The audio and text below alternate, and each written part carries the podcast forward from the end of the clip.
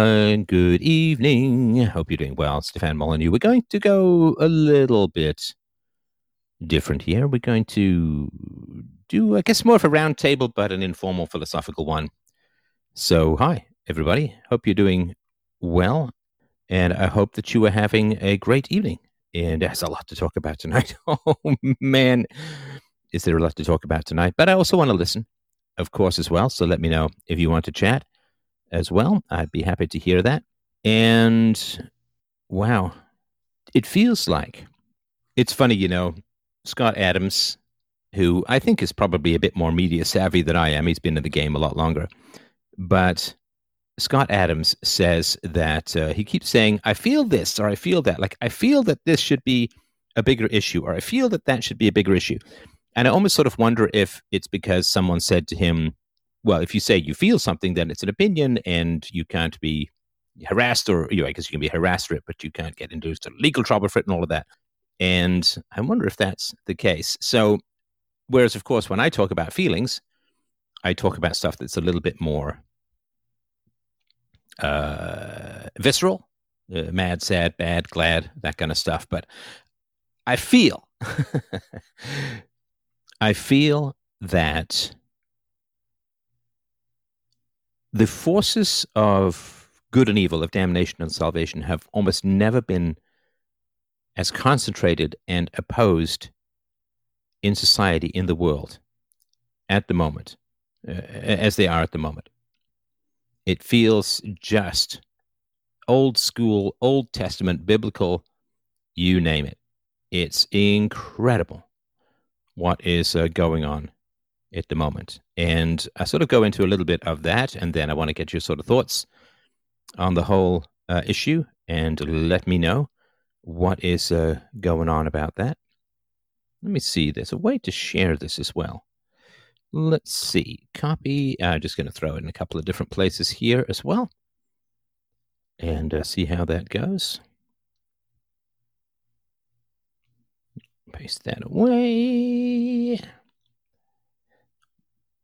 and maybe one other place, one or two other places, and then we will get deep, deep into the conversation as a whole.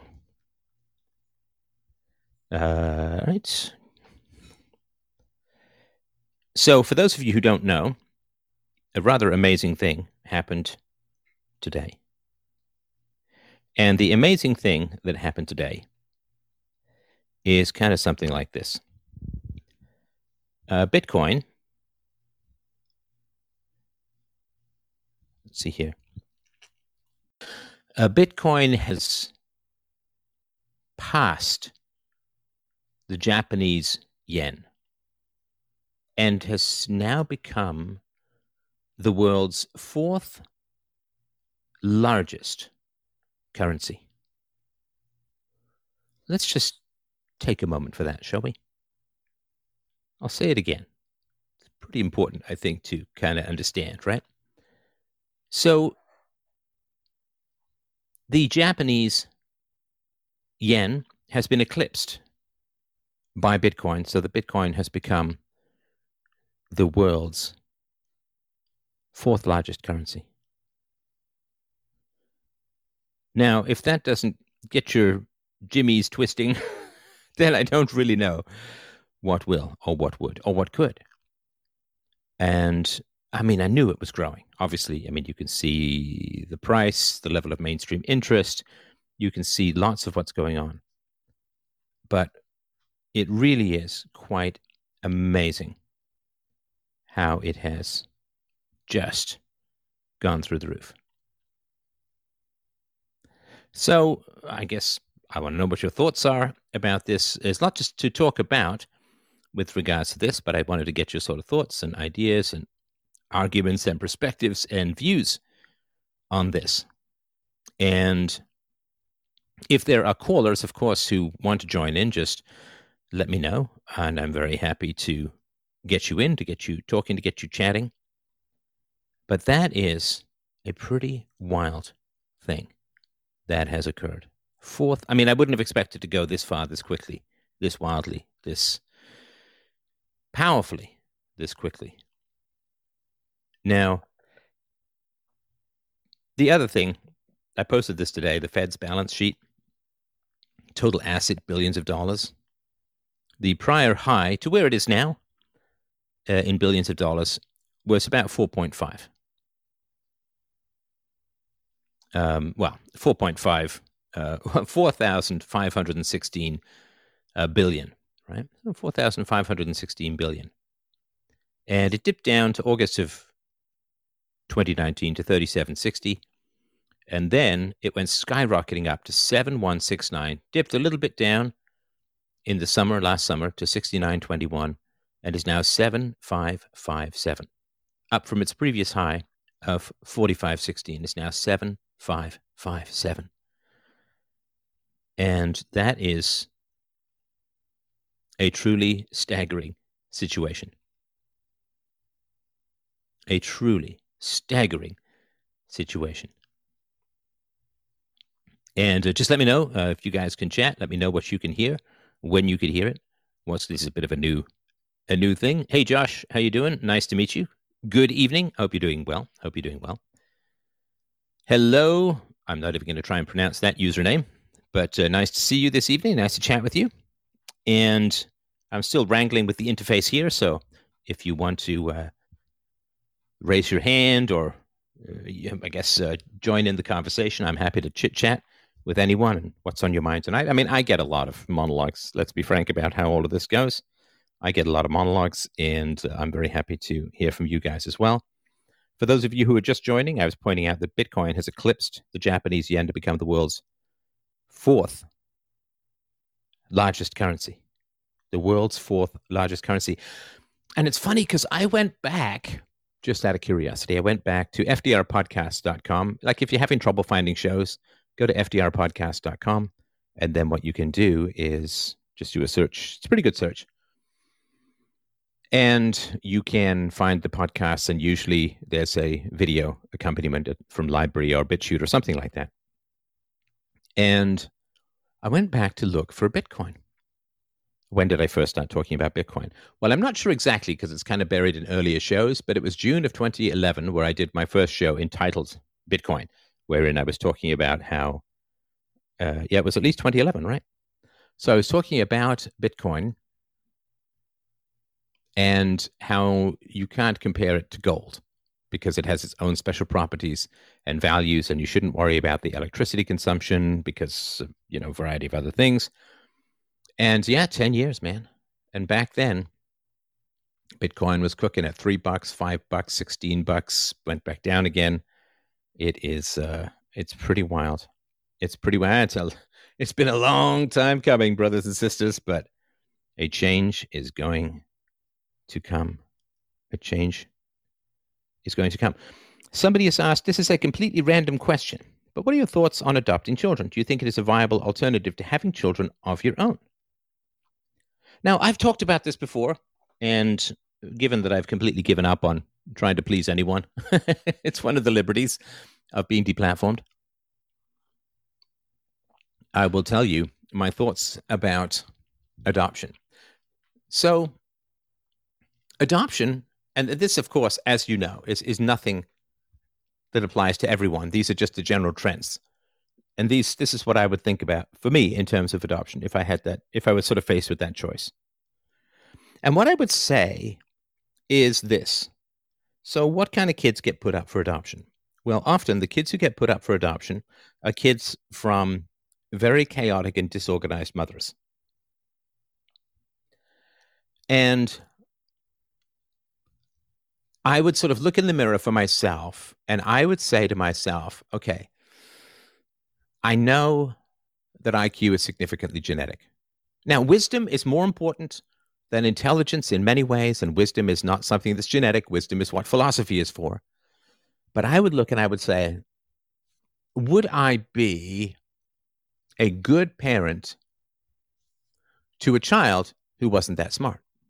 Now, maybe you would be a, if you're really smart, maybe you would be a great parent to a kid who's not as smart and that, you know, more power to you. I admire that. I think it's wonderful. But if I'm really, you know, as I try to be sort of really direct and honest with myself, what I do is I say to myself, would I be a good parent to a child who's not very smart and not through any fault of the child. It's just the way that the ball rolls. You know, maybe I can move 10% of that, or maybe I can move 15% of that. I mean, I think there's some things that obviously are, are free will based and so on, but you know, if you've got a kid who's got an IQ of 90 and you can move 10% through environment, you've got a 99 IQ, which is a big difference and it's important. Uh, that's to the average of the Caucasian population. But, and I've, I've said, you guys don't see this too much. Maybe you see it in debates, but I am, I am not the most, mm, I'm trying to think of phrasing this in a way that doesn't make my child burst out in laughter should she ever hear this as an adult. I'm not the world's most patient person. I think to put it mildly is probably the best way of of explaining that. I'm not the world's most patient person at all. I, you know, uh, my wife is is very smart and very wise. When we're reading together, I'll flip down the page if we're reading some website together or whatever. I will flip down through the page and she'd be like, I'm not ready. I'm not, I'm not set. I, I, and I'm like, oh, fine, I'll wait. Right. And I am, and this, it's not a virtue. It's not a vice. I don't view these things that way anymore because I'm in my uh, mid 50s now. So who gives a shit? But I'm not the world's most patient person at all, at all. Now, you don't see it too much with me on these shows because these shows are going at my pace. I'm not waiting. I'm not tapping my toes. I'm not flicking my fingers. Mm. These shows go at my pace. And I think that's a good pace. I think it's a fair pace. And so I'm fine with it. But I'll tell you, if I had a child who was not very smart, I don't think, and this is again, this could you could view this completely as a confession of a weakness or a failing or a, a whatever it is on, on, on my part. I'm perfectly happy to accept it as that. But if I had a kid who wasn't that smart, I don't think I'd be as good a parent. In fact, I'm I'm pretty sure I wouldn't be as good a parent. I think I would get impatient. I think I would get annoyed. And I think that I would grit my teeth and push it down and try and deal with it. But, you know, kids read everything and know everything. And I think it would be kind of harsh on the kid. And again, it's unfair. It's through no fault of your own. It's just a mismatch. It's just a mismatch of ability. So, another way of looking at it is if you are very athletic, and this is kind of a cliche in a lot of American dramas of the past, maybe not so much now, but and the cliche is that the dad is super athletic, all the sports and and you know all of that, and his son is not athletic and has other skills or abilities, but the son is not athletic. The dad is super athletic. And the dad gets really, really frustrated with the son. Now, it's not the son's fault that he's not athletic. The hand eye coordination, the fast firing muscles. I mean, again, a lot of that stuff is genetic. So if the kid, and also the vision has a lot to do with it. I, I remember dating some many, many years ago now. I remember dating a woman who didn't seem to have a huge connection with the outside world. She was very interested in her own thoughts and her own feelings. She was a little bit on the spiritual side, although that wasn't too bad, but she just had an inward looking gaze. And one of the things I found out about her was up until the age of four or five, she, she was basically blind as a bat. She needed very thick glasses. And she had the most wonderful hair you can imagine, but she did very so. Basically, for her first couple of years, the world didn't hold her attention that much, and it really was to the fault of her parents that they didn't figure this out. But the world was just this big watercolor blur to her, and so she developed, and this had a big impact. You know, the, the first four or five years are formative in your personality, and she ended up having this inner artistic, creative, cynical view, uh, she ended up um, medium prominent in the in the theater world. But there was always it was always like if you've ever I remember this when I was a kid. I used to get into these trains to go to boarding school, you know, Malory Towers style. I would get on a train to go to boarding school, and every now and then there'd be a tap on the window. I'd look up, and my mom had wanted to say something or had forgotten something or whatever. And you look and and and she's saying something, but you can't really hear it. There's the train noise, the chuff chuff. There's the uh, vibration, and there's the, horn, the the the whistle, the train whistle, and and you know. So my mom's yeah, but it's kind of through through a glass a glass, and you can't really really hear it very well. And that's kind of how I felt with this with this woman. She would notice me, we'd have interactions, but there was always seemed to be something between us. And I think it had a lot to do with the first couple of years of her life that the world didn't interest her that much. And so naturally, she had to go internal to get her stimulation. And then her internal world, I think, turned out to be a whole lot more vivid to her than any external world.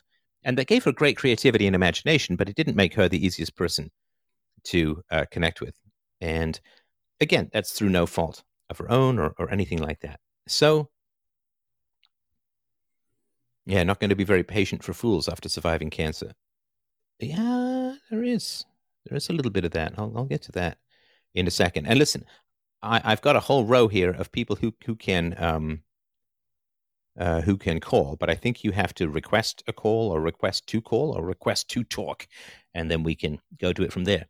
So listen, I mean, look, and again, I, I, feel, I mean, I am sensitive to this. You know, there may be people who've been adopted, and you may be perfectly brilliant, and I applaud you for that. I think that's wonderful. But if you had to do a blind guess, right? If you had to do a blind guess and you had to say the kids who are put up for adoption generally come from disorganized, chaotic families or disorganized, chaotic women, and you know who who got pregnant out of wedlock, who got pregnant, uh, maybe they they were on drugs uh, uh, uh and and all that, and so the odds are. And it may only be 5149. Obviously, I can't calculate this stuff on the fly, but the odds are that if you're smart enough to really mull over the and, and go through the paperwork and all of that, that you may be mismatched in terms of intellectual cap- capability or in, intellectual compatibility. And I'm pretty athletic. I'm not super athletic, but I'm pretty athletic. I mean, gosh, what was I? I was on I was on the water polo team. I was on the swim team. I was on the cross country team. I did amateur soccer. Uh, I was on a tennis team. Uh, I did a lot of sports, played a lot of squash and all that. So I'm I'm pretty sporty. And I remember, oh yeah, I used to play baseball a lot too. So friends of mine and I used to play just total pickup baseball, like two o'clock on a Sunday afternoon, just get out of the house and go do something. And there was a guy whose name was Brian, and he would play with us. Now, Brian was a nice enough guy, but my God, was he physically uncoordinated? It was like watching a a, a giant flesh puppet getting hit by lightning. I mean, he he would run and he would trip. He would try and grab the ball, and and he would grab himself.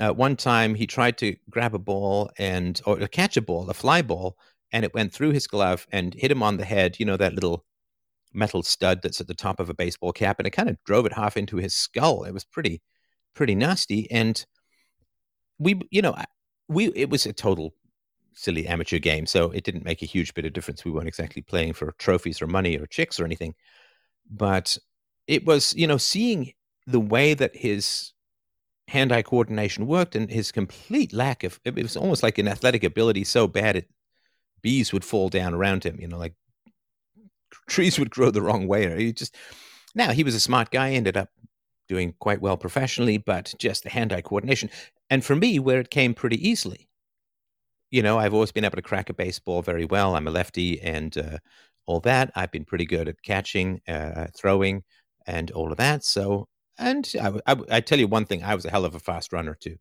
Uh, I was a hell of a fast runner when I was younger. I was I was literally a cartoon runner. Like it felt like my feet weren't even hitting the ground. I was that fast.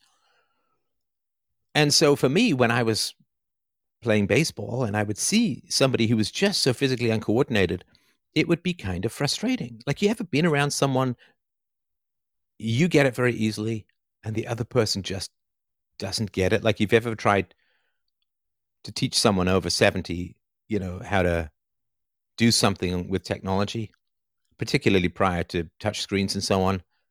Oh man, it's brutal. It's brutal. And they get frustrated and you get frustrated and there's no reason they may be perfectly smart and, and you may be perfectly smart but there's just you just don't they don't get it and it's frustrating for you and and all of that and this can also happen um, if you're a husband teaching your wife something technical, in the same way that it can happen when your wife is teaching you something about laundry. It just goes in one ear and out the other, and it just doesn't work out that well. So, my concern, and again, the people who adopt, I think it's wonderful, and I'm sure you're giving kids good homes, and this probably, you know, doesn't match a whole lot of kids, but again, my particular concern was w- would be that I would be a smart person, and the odds are slightly higher that I'd end up with a less intelligent kid through adoption, and I, I just I think it would be it would be rough on the kid, it would be rough on me, and I don't think it would be a good match. I think if you're closer to the center of the bell curve with regards to intelligence, it probably doesn't matter quite as much. But from where I am, the sheer brilliance of my daughter's brain is so deeply pleasurable for me. Like I just enjoy discussing ideas and concepts with her. That um, and it's such a core part of what we do together that I I just can't I can't see being as good as good a dad. So uh, somebody said, "Thank you, Steph. My mother was indeed a drug addicted, alcoholic ridden individual who abused my siblings and myself. I was a lucky one to get adopted, but although it was certainly way better than the hell I was living before, it was not a walk in the park. Could be down to not having the parental bonding." Somebody says one of my first girlfriends was adopted and had fetal alcohol syndrome. Despite that, she had a 130 plus IQ, still had an incredibly rough childhood, but she was a tough cookie for sure. Well, I think high IQ does help you get over a bad childhood as a whole. So, uh, yeah. Uh, somebody says, uh, I'm doing great. I enjoyed our talk a few days ago. Oh, this is the guy I chatted with on this before, right? Okay, yeah. Wonderful talking with you. You are a wise, intelligent person, and your work is true. Thank you. Thank you very much. Thank you very much. So, again, if you want to, I'm not sure exactly how this works, um, this is I'm kind of new to this thing. It doesn't exactly have much of a test drive, but if you do want to, uh, you have a mic. Doesn't matter if it's not a great mic or anything like that. But um, if you do want to uh, drop by and uh, you want to raise your hand, I'm happy to add you to the, you know, the voice part of the uh, conversation, and we can we can uh, take it from there. I'm very happy to chat about that.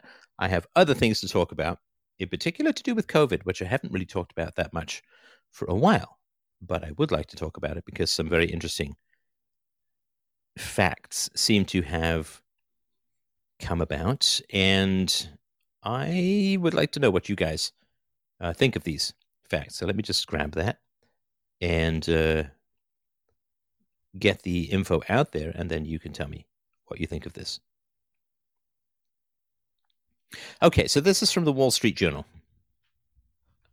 Frankly, I'm not much of a fan as a whole, but I will. Um, oh my, it's demanding some kind of login. All right, hang tight, hang tight. Here we go. Yeah, got it. All right. So, again, Wall Street Journal. After they went after PewDiePie and began the whole deplatforming thing, I'm not a big a big fan, but nonetheless, I did uh, uh, see this article and I wanted to share it with you guys and let me know what you you can let me know what you think. All right, so the article is from a pretty good specialist. It came out yesterday, and the article says we'll have herd immunity by April. April of this year. He says we'll have herd immunity. Have you heard of any of this? Have you heard of herd immunity? We'll have herd immunity by April. So he says COVID cases have dropped 77% in six weeks experts should level with the public about the good news. So he says, amid the dire COVID warnings, one crucial fact has been largely ignored. Cases are down 77% over the past six weeks. I assume this is America. If a medication slashed cases by 77%, we'd call it a miracle pill. Why is the number of cases plummeting much faster than experts predicted? And this, of course, has been asked by a whole bunch of people, and I've sort of been following it. And when I found this, I thought it was worth sharing. In large part, he says, because natural immunity from prior infection is far more common than can be measured by testing. Testing has been capturing only from 10 to 25% of infections, depending on when during the pandemic someone got the virus. Applying a time weighted case capture average of 1 in 6.5 to the cumulative 28 million confirmed cases would mean about 55% of Americans have natural immunity. about 55% of Americans have natural immunity. It goes on to say now add people getting vaccinated. As of this week, 15% of Americans have received the vaccine, and the figure is rising fast. Former Food and Drug Commissioner Scott Gottlieb estimates 250 million doses will have been delivered to some 150 million people by the end of March. There is reason to think that the country is racing toward an extremely low level of infection. As more people have been infected, most of whom have mild or no symptoms, there are few Americans left to be infected. At the current trajectory, I expect COVID will be mostly gone by April, allowing Americans to resume normal life. So that's a pretty wild thing to mull about, to mull over. And uh, let's go a little further here. Antibody studies almost certainly underestimate, underestimate natural immunity. Antibody testing doesn't capture antigen specific T cells, which develop memory once they are activated by the virus. Survivors of the 1918 Spanish flu were found in 2008, 90 years later, to have memory cells still able to produce neutralizing antibodies. So, if you're looking for the presence of explicit antibodies, it doesn't capture these antigen specific T cells, which have this memory, right? Researchers at Sweden's Karolinska Institute found that the percentage of people mounting a T cell response after mild or asymptomatic COVID 19 infection consistently exceeded the percentage with detectable antibodies. T cell immunity was even present in people who were exposed to infected family members but never developed symptoms.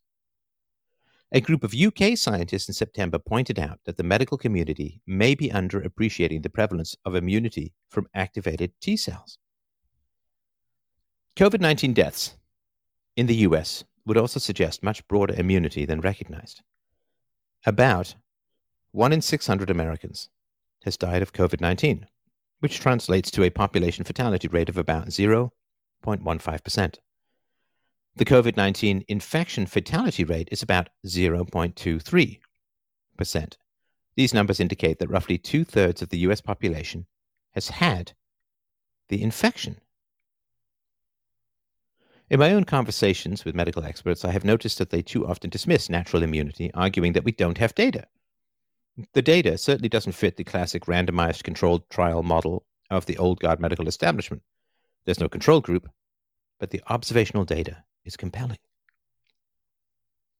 I've argued for months, he says, that we could save more American lives if those with prior COVID 19 infection forego vaccines until all vulnerable seniors get their first dose. Several studies demonstrate that natural immunity should protect those who had COVID 19 until more vaccines are available. Half my friends in the medical community told me, good idea. The other half said there isn't enough data on natural immunity, despite the fact that reinfections have occurred in less than 1% of people, and when they do occur, the cases are mild. But the consistent and rapid decline in daily cases since January the 8th can be explained only by natural immunity. Behavior doesn't suddenly improve over the holidays. Americans traveled much more over Christmas than they had since March. Vaccines also don't explain the steep decline in January. Vaccination rates were low, and they take weeks to kick in. It's really, really wild. And I'll just mention one other thing. It's a full. Uh, this guy, he's a professor. Uh, Dr. Makary is a professor at the Johns Hopkins School of Medicine and Bloomberg School of Public Health, chief medical advisor to Sesame Care, and author of The Price We Pay. He says herd immunity, herd immunity has been well documented in the Brazilian city of Manaus, where researchers in The Lancet reported the prevalence of prior COVID 19 infection to be 76%, resulting in a significant slowing of the infection. Doctors are watching a new strain that threatens to evade prior immunity, but countries where new variants have emerged, such as the UK, South Africa, and Brazil, are also seeing significant declines in daily new cases. The risk of new variants mutating around the prior vaccinated or natural immunity should be a reminder that COVID 19 will persist for decades after the pandemic is over. It should also instill a sense of urgency to develop, authorize, and administer a vaccine targeted to new variants. So it's pretty. So some medical experts, he says, privately agreed with my prediction that there may be very little COVID 19 by April, but suggested that I not talk publicly about herd immunity because people might become complacent and fail to take precautions or might decline the vaccine. But scientists shouldn't try to manipulate the public by hiding the truth. As we encourage everyone to get a vaccine, we also need to reopen schools and society to limit the damage of closures and prolonged isolation. Contingency planning for a open economy by April can deliver hope to those in despair and those who have made large personal sacrifices. So that is pretty wild, don't you think? I mean, I have been following the issue or the question of what on earth has been happening to make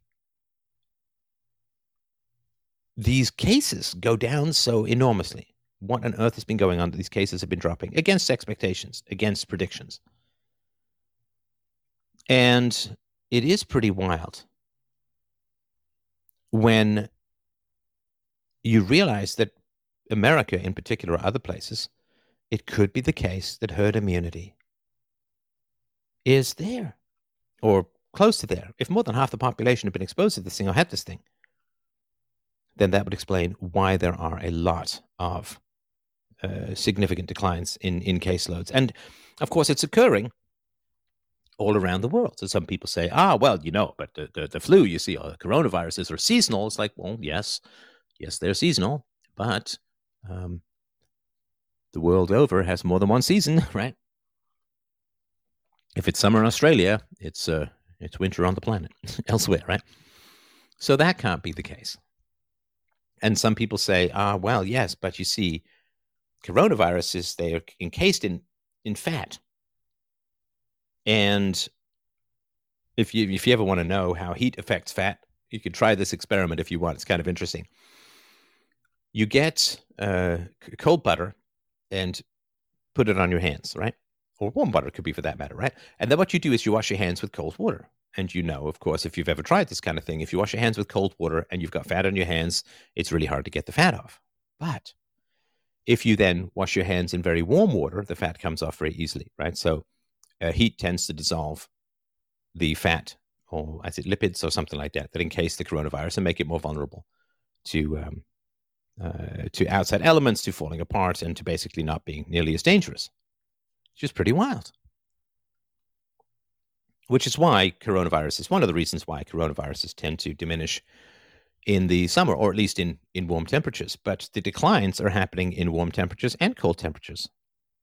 It's warm in Tahiti, it's cold in Norway, and the declines are happening there as well. So it's not just the seasons, it's not just temperatures.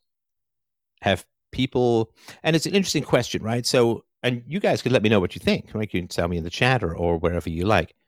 Well, I guess not wherever you like, in the chat. Have you, how are, your how are your COVID habits? How are your COVID habits relative to, I guess it's not quite a year ago since the hammer first came down, but it's not too far off. You know, 11 months ago, 11 and a half, 10 months ago. Since you first really began to do the COVID stuff, how have your habits been? I'm curious. I can tell you mine. Not quite as good. Not quite as good. When I first got it, uh, sorry, when I first heard about COVID, and uh, you know, this is partly me, and this is partly my wife, probably a little bit more my wife. Uh, we we if we went to the grocery store, we would put on uh, plastic gloves, and I mean, I think if you still go to some places, uh, like if you're handling, I don't know, like yogurt, yogurt, froyo places or something like that, they still want you to wear the plastic gloves. I don't do that anymore. I don't do that anymore. I won't say that I lather my hands crazy. I mean, things are crazy locked down here as well, as a whole, right? So there's not much to do. But in terms of, you know, people get fatigue with this kind of stuff. You know, you you can white knuckle for a certain amount of time, and then you just kind of run out of steam or you run out of energy, right? Uh, it's sort of like everybody at the gym after the New Year's resolutions. When I used to go to a gym, I mean, I disliked January and February because you'd have all these people who they got gym memberships or they made my New Year's resolution is to start working out, and they'd last, you know, a couple of weeks, maybe a month or two, and then it would be back to the lonely solitude of the truly committed. And I think there is a certain amount of fatigue and a certain amount of ugh. And also, you know, the thing is too, when as the time passes along with regards to COVID, what happens is you now probably know a whole bunch of people who've had it. You know, and you know, maybe people in your age group and people in your family, extended family. But you probably know by now a whole bunch of people who've had it. So it's been demystified. And you probably, you know, some people had it bad, some people had it medium, some people had it fine, some people didn't even know they had it. And so you've got data, right? So what are you guys uh, what are you guys saying here? Um, I have gone back to my regular hand washing habits, which was after the toilet, before cooking, etc. Uh, somebody else says, I did masks, but I don't anymore.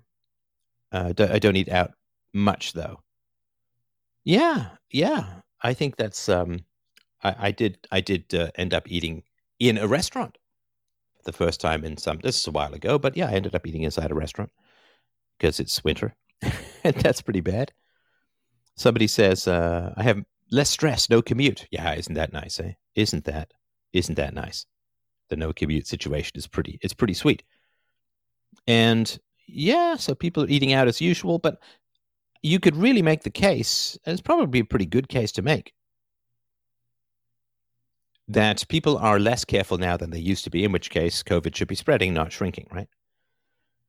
Somebody writes, I'm a type 1 diabetic, so technically I am at risk. I generally wear a mask when around large amounts of people and regularly use hand sanitizer. I have never stopped being social. I've constantly seen friends since last March. My boyfriend tested positive after a long car ride with me, but I'm still the image of perfect health. I do not want to know what you were up to in that car ride. Or do I? I don't know. Okay. Um, what is the psychology behind people who blindly follow government orders?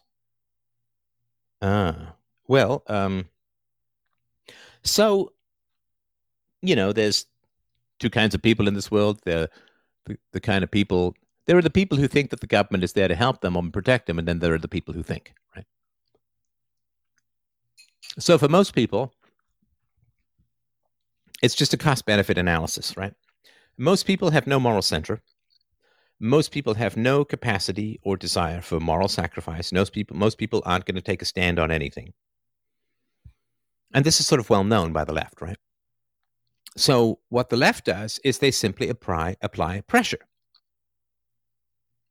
And they make it easier for you to wear a mask. They make it easier for you. Like, so they will shame people. You get Karens uh, and so on. Right? So people like you can go. I mean, in most places, you can go into a store. You're supposed to be able to go into a store if you have some medical reason why you can't wear a mask then you're supposed to be able to go into a store or anywhere for that matter, and you're supposed to say, I have a medical exemption from wearing the mask. And they're not, in most places, they're not legally allowed to ask you either A, what that medical exemption is, or B, for any kind of proof.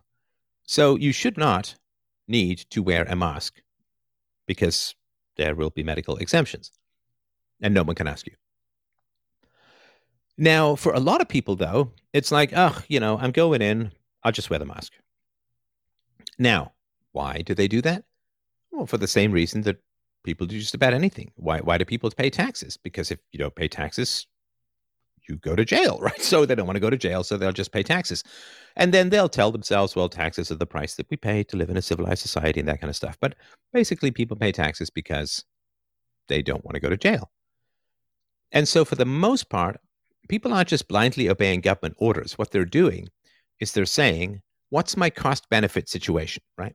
And of course, when it was first proposed that we clamp down on society for two weeks to flatten the curve, turns out it's all about squishing our freedoms, but when it was flatten the curve back in uh, March, and I, you know, personally, I thought that was until we knew what the hell this thing was. I thought that was a reasonable thing to do. I didn't want it to be enforced by the government, but I thought it was a reasonable thing to do. And uh, it was end of March, early April, I think, of last year, where I was like, no, no, no, we gotta we got to open up because the costs of the shutdown are going to vastly exceed the benefits. And and just one example, which nobody's really talking about except me, I guess, is this that far more babies are not being born than people are dying. Right? So more babies are not being born than people are dying. So if you look at the net number of life years lost and you count the babies who aren't being born, you know, in Canada, the average death rate of coronavirus, the average year uh, or, at the average age of people who die from coronavirus is actually higher than the average life expectancy of Canada as a whole, right? So the, I don't know what it is, the average life expectancy of Canada is like 84, and people who are dying are 87, right? So they don't have long to go, frankly.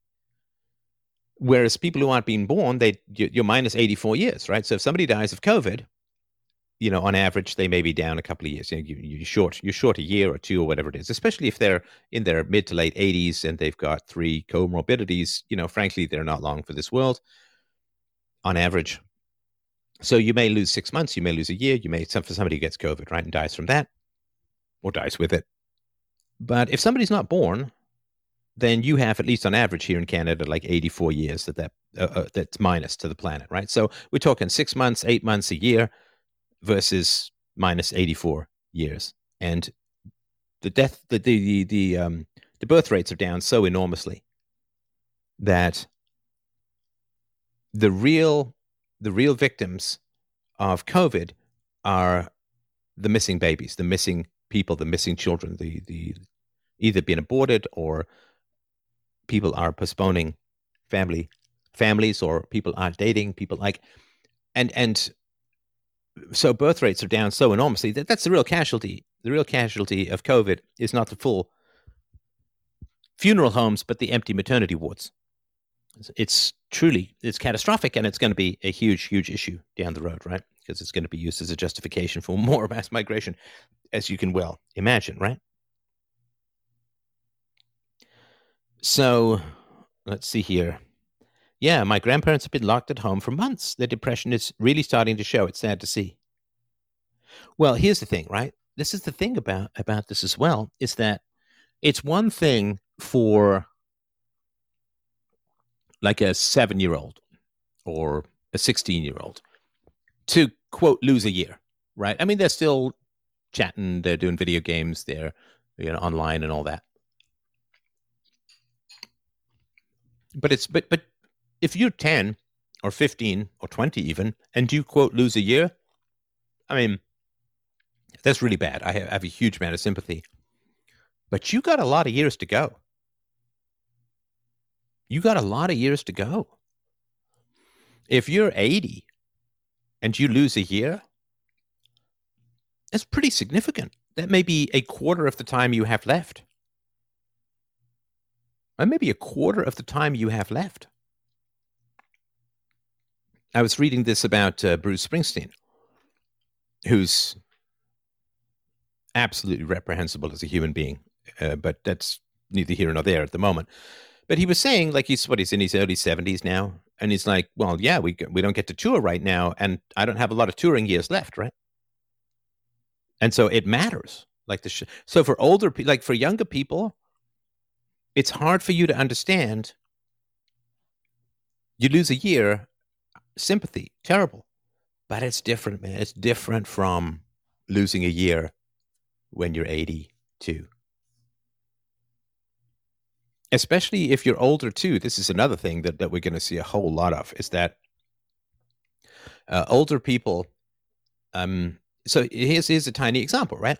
So a couple of years ago, when I was giving a speech in St. Louis, I was chasing my daughter down the hallway of a hotel, and you know when you have new sneakers, they're kind of like octopus suction pads on the bottom when you hit tile. So I I stepped a little too soon, and my new sneaker kind of stuck suction cup style to the tile, and I went down. I crunched my knee, and it took like eight months to get better, and partly because I went to physio, and the physiotherapists, I mean, physiotherapists and Bluetooth are bullshit.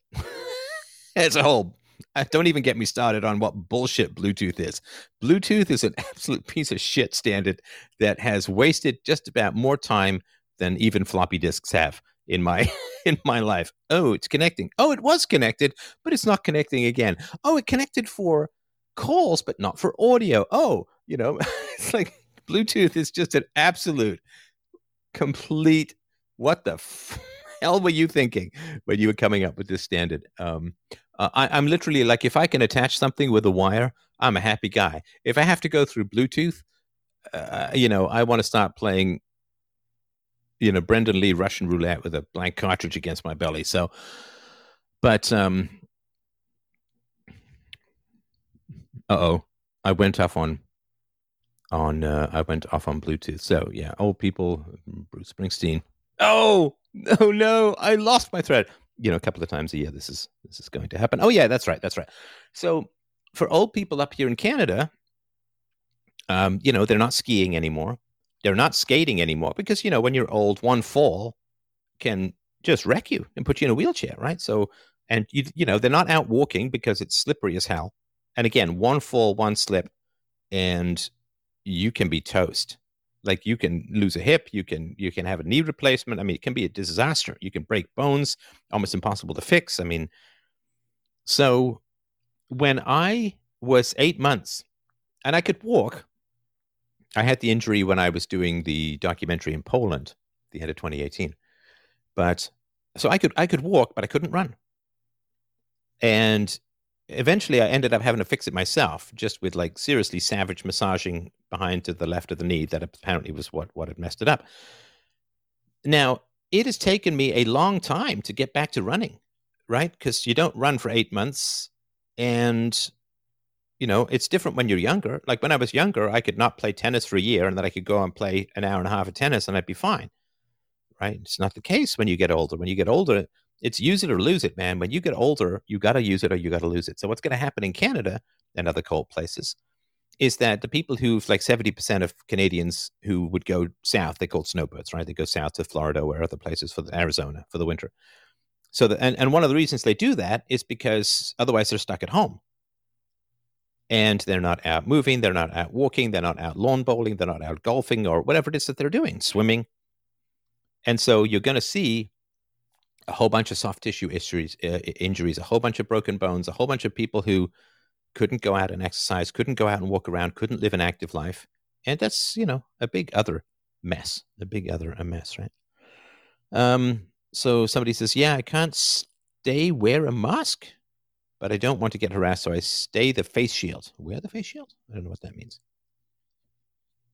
The horde is horrible if you don't wear a face mask.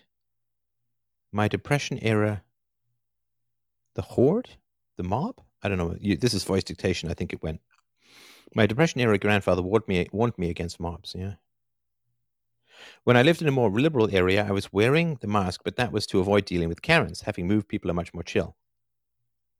Medical exemptions, somebody says, aren't a guarantee to get you inside, though. They have to provide reasonable accommodation, which is why Walmart will shop for you, so they don't have to let you inside without wearing a mask. Oh, is that right? Okay.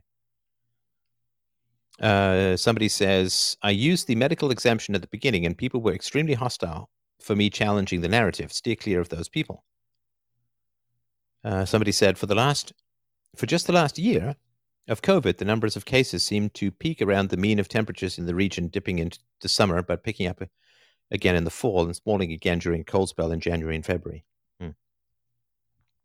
Somebody says, My husband and I were kicked out of Walmart for not wearing a mask, even though we had a medical exemption and the woman who chased us out was closer than six feet the whole time. I'm sorry, I don't mean to laugh, but that's, yeah, it does go against Walmart policy as uh, far as I see.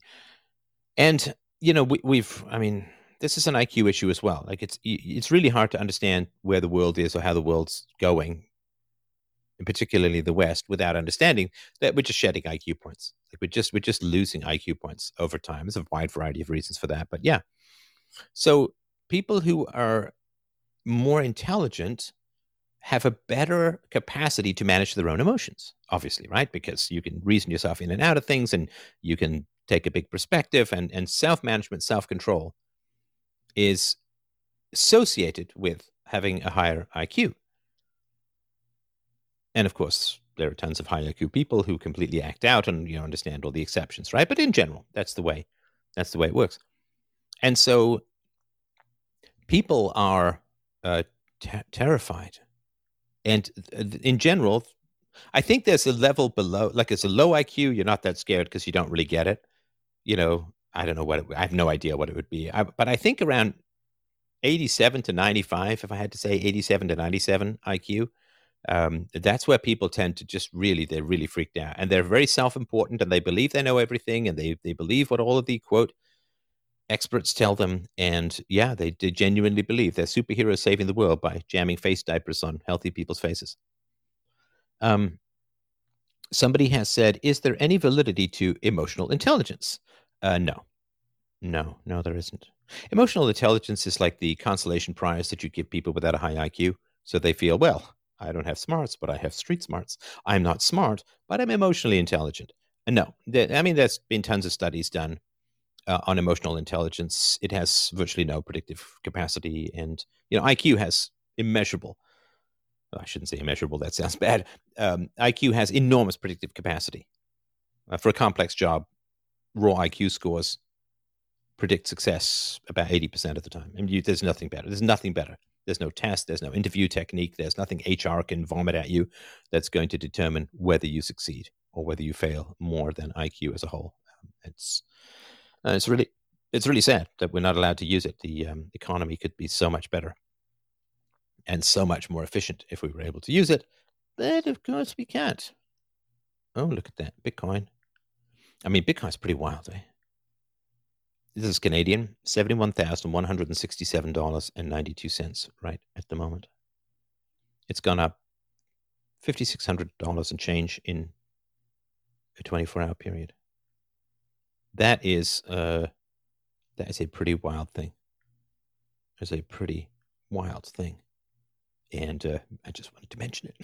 just wanted to mention it. And um, it's taken some getting used to. It's taken some getting used to. All right. So I'm guessing, uh, let's see here. Let's see here. Um, will there be a true separation of state and money? Well, it, it, yes. Yes. If there is to, if we are to survive, there has to be. Uh, if we are to survive, there has to be. Um, I'm listen. I'm happy to chat if if there's anybody who wants to jump in. I don't think that uh, again, I'm trying to figure out this interface. I've got up to seven people. We can have a, a, a round table if you like, or I, I've got more topics, so uh, I can certainly do all of that. I can certainly do all of that, but it's really up to up to you. And now people are gifting me stuff, which I think is very nice. Uh, I appreciate that. Thank you for whatever it is that's flying uh, flying our way. All right, uh, we have somebody who's in, and I this is uh, some sort of it's a big Zbigniew Brunowski Brzezinski kind of name that's going on with your thing, but can you hear me? Yes, can you hear me? Uh, yeah, what's up, my friend? Uh, yes, I was just wondering, uh, do you have any strategies for someone whose mind is like always racing or, you know, changing uh, all the time? changing. Can you tell me? I, I want to make sure I, I, I sort of know in more detail what are you what are you talking about if you can just tell me a little bit more this is you right or is this someone a friend of yours has this issue or is this, this you is me this is me Stefan. okay yeah um, uh, I don't know if I'm the best guy to give advice on what to do if your mind is racing, but hopefully we can get it racing in a productive direction. But uh, I'm yeah, tell me a little bit more about how it is for you. Um, yeah, so like I, I, I struggle with uh, like an idea seems good to me, and then like something else will pop up, and then like I don't know how to balance uh, my daily life. I don't, I don't know if that makes any sense. It probably doesn't.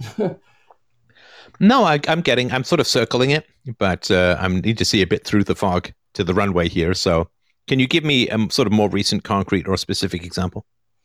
Um, yes. So uh, recently, uh, I've been hired by the federal government uh, for a, a wildland firefighting job but as an ANCAP, you know, I'm opposed to government. So I'm trying to like shuffle my feelings towards that. Okay, yeah, no, I understand. I think so. It's it's firefighting, right? Yes, sir. It's yeah, it's Which, a wild wildland firefighting job. Right, right. First of all, um, I, I think just hearing that phrase gave me four extra chest hairs, so I thank you for that. I'm up to nine now, I think. So, so the way that I view these things, and listen, the way that I view it is not any kind of objective metric or anything. I'm just telling you the way that I look at it. And the way that I look at it is would this job exist in the absence of the government? Yes. And the answer is, of course it would, right? Because there's wild places that catch fire, right? So, I mean, it would be different, right? I mean, a lot of the California fires were based upon terrible government management practices of land and uh, no fire breaks and not letting fires burn for way long. So, but um, yeah, you you'd have a job if there wasn't a government because that would be necessary. You know, other things like maybe being a tax collector, well, that job, I mean, they'd be bill collectors, but not tax collectors in a free society. So for me, if the job would exist in the free market, I wouldn't, and, and, and also if the government has a monopoly, right? So if you want to be a teacher, I guess you can go to the free market to some degree for that. But if you really want to be a firefighter and the job would exist in the free market and the government has a monopoly, then I wouldn't let the existing configuration of the world take away something you love to do.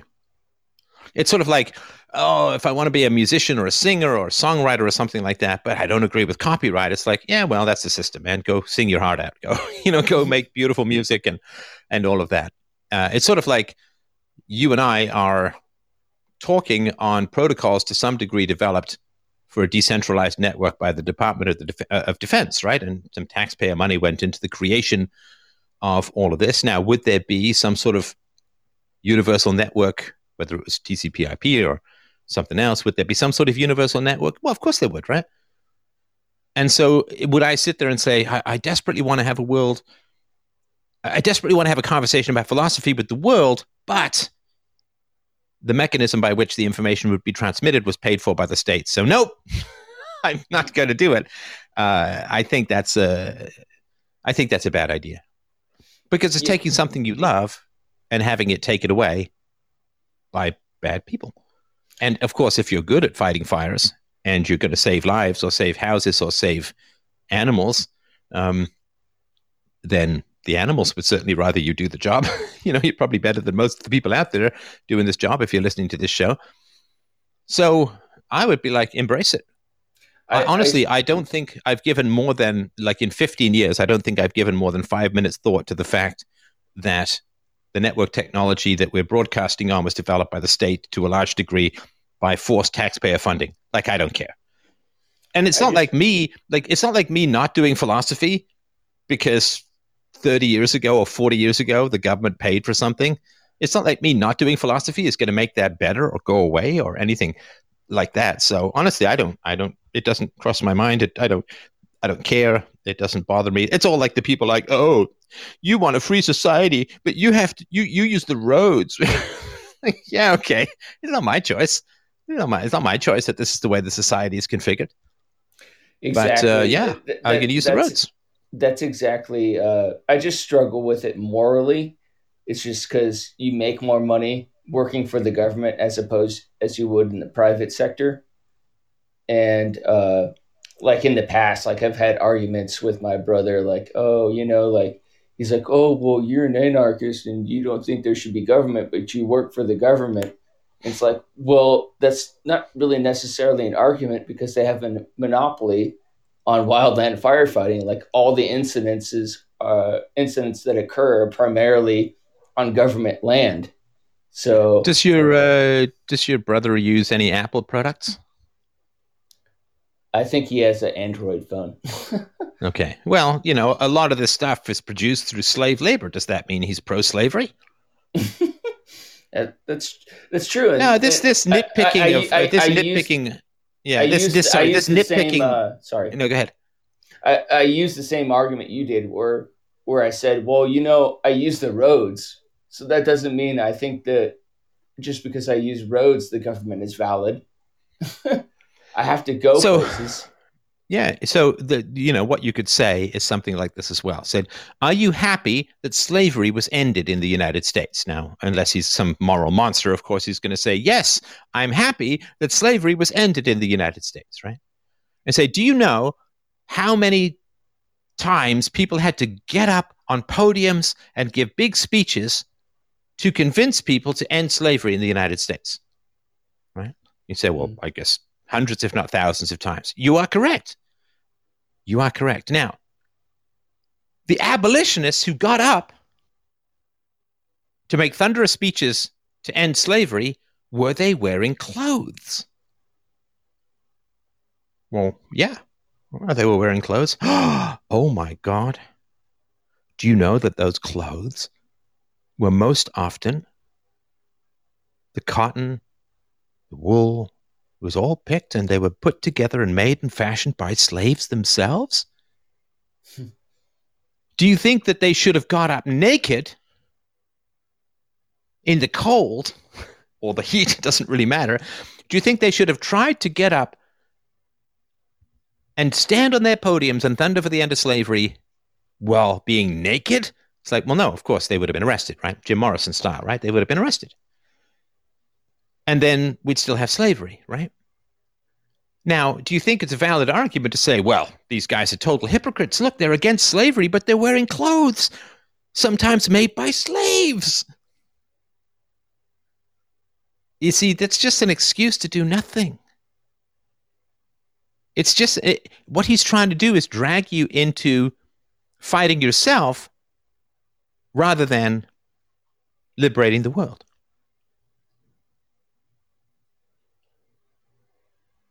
If he would rather there be such moral perfection that nobody who wore slave picked or slave made clothing should ever have gotten up and talked against slavery.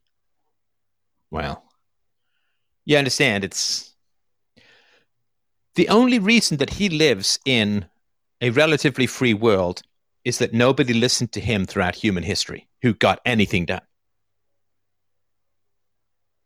Well, he's having a, a standard. He's, he's if he's nihilist. no, I get that, and I'm sorry about that, right? But he's you're you're trying to figure out a way to do something that you treasure, something that you value, something that you enjoy, something that you're good at. You're trying to figure that out. Now, rather, this is the nihilism is cowardice, right? Nihilism is cowardice. That's all it is. Except it's it's a cowardice that won't even admit that it's cowardice and rather than saying, I'm too chicken shit to fight for any values, it's, hey, man, there's no such thing as values, and everyone who thinks there is is a sucker. And everyone's a hypocrite. Right? It's retarded and insulting. It is. I'm sorry to say this about your brother. Maybe he's a wonderful person in other areas. No, but no, he's, he's a, no, he's, it's he's a bad human yeah, being. yeah, total, total cowardice, right? Total cowardice. Because there are two parties in your moral dilemma. One is you trying to find a way to navigate through the sea of blood and guns known as the modern state. Well, all states, really. Modern state less than most in many ways, right? So there's you, and then there's all the psychopaths who have all the guns, all the power, all the control, all the censorship, all the debt that they can inflict on others. And so there's you, a little lamb, as I am a little lamb relative to the power of the state, and we're trying to find our way through this minefield of the state with some reasonable sense of integrity. And then there's people taking pot shots at us. There are people releasing releasing wolves to chase us down. There's mines in the ground. We're trying not to lose a leg. And as we struggle through this battlefield, being shot at, metaphorically, who does your brother choose to criticize? This moral hero. Who does he choose to criticize? The huntress or the lamb? Hey man, you you lamb? I mean, come on, man. You're eating grass. You know that grass was pl- planted by the huntress. You're a total hypocrite for eating that grass. it's like, do you have anything to say about the huntress, you unbelievable chicken shit? Or you just picking on the good people because you hate yourself deep down, right? Well, he. So he, the he, reason he, your mind he races. Picked on, he picked on. Me. No, me. sorry. Go ahead. Uh, he picked on me because I was smaller until I got bigger than him. Then he stopped picking on me. no, he didn't. What are you talking about? Oh. He didn't stop picking on you. You just told me a story of how he's picking on you. Uh, that's a good point. I think it's a pretty certain point. So your mind races your mind races because you're not safe. Um, a, a racing mind is a sign of a fight or flight mechanism that's in constant activation. So when you say that your mind is racing, mm-hmm.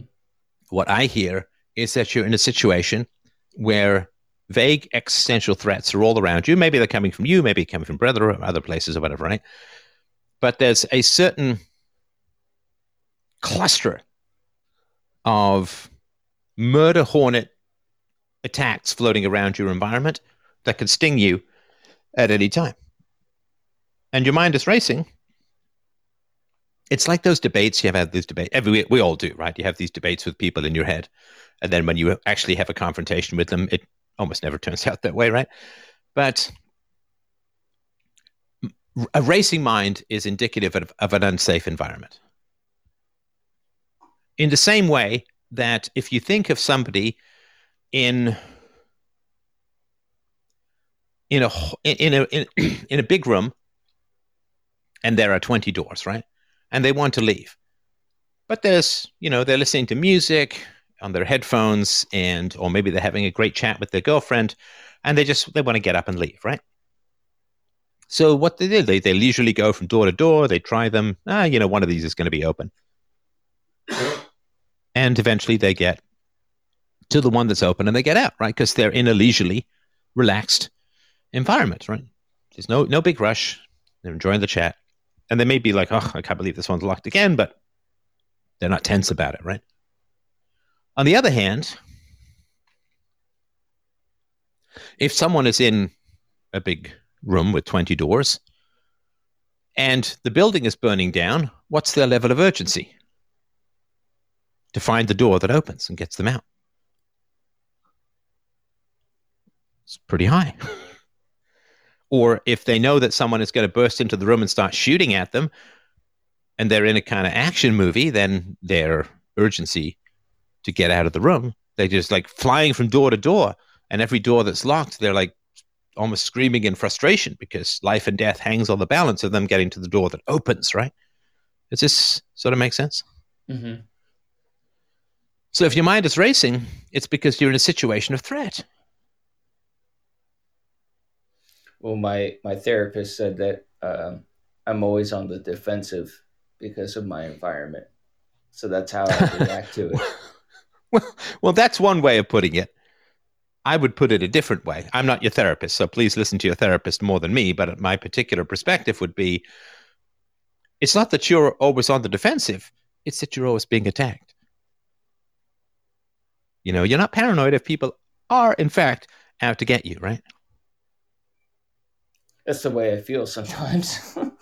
right well you you should you should respect those feelings. Your feelings are trying to help you. Feelings are trying to get you to a place of safety. And if you have a sensitive moral conscience and people are using that to kind of bully you and humiliate you and and put you down right like your brother then your virtues are being used to put you down. Your virtues which should be there to help you, aid you, protect you, keep you safe, make you noble. Well, those virtues are being used to keep you small and put you down. And that is a situation of threat. And the threat is, of course, that we're mortal, time passes by, and we've got to get shit done. Rather than keep circling the drain as nihilists deflate every ideal that we lay claim to.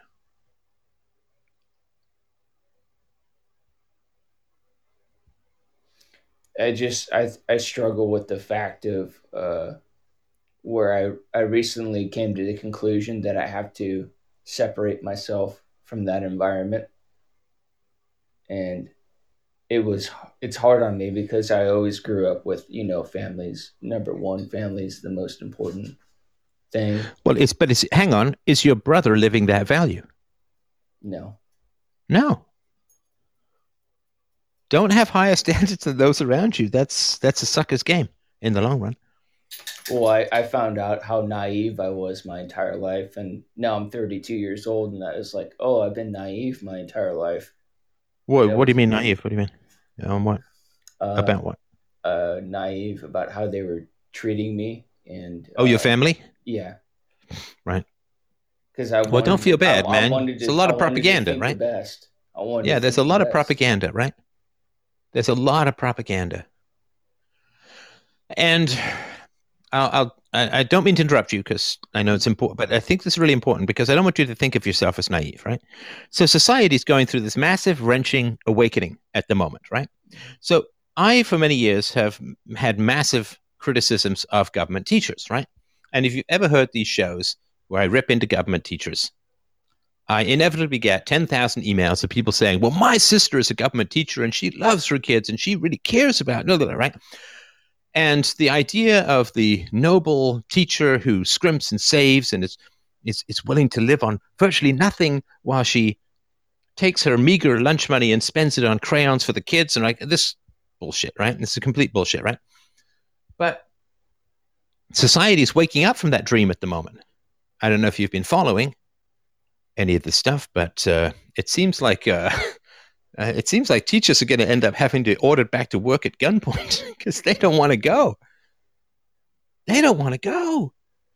They're coming up with every conceivable excuse to never set foot in what is to them apparently a demon haunted classroom from here until the end of time.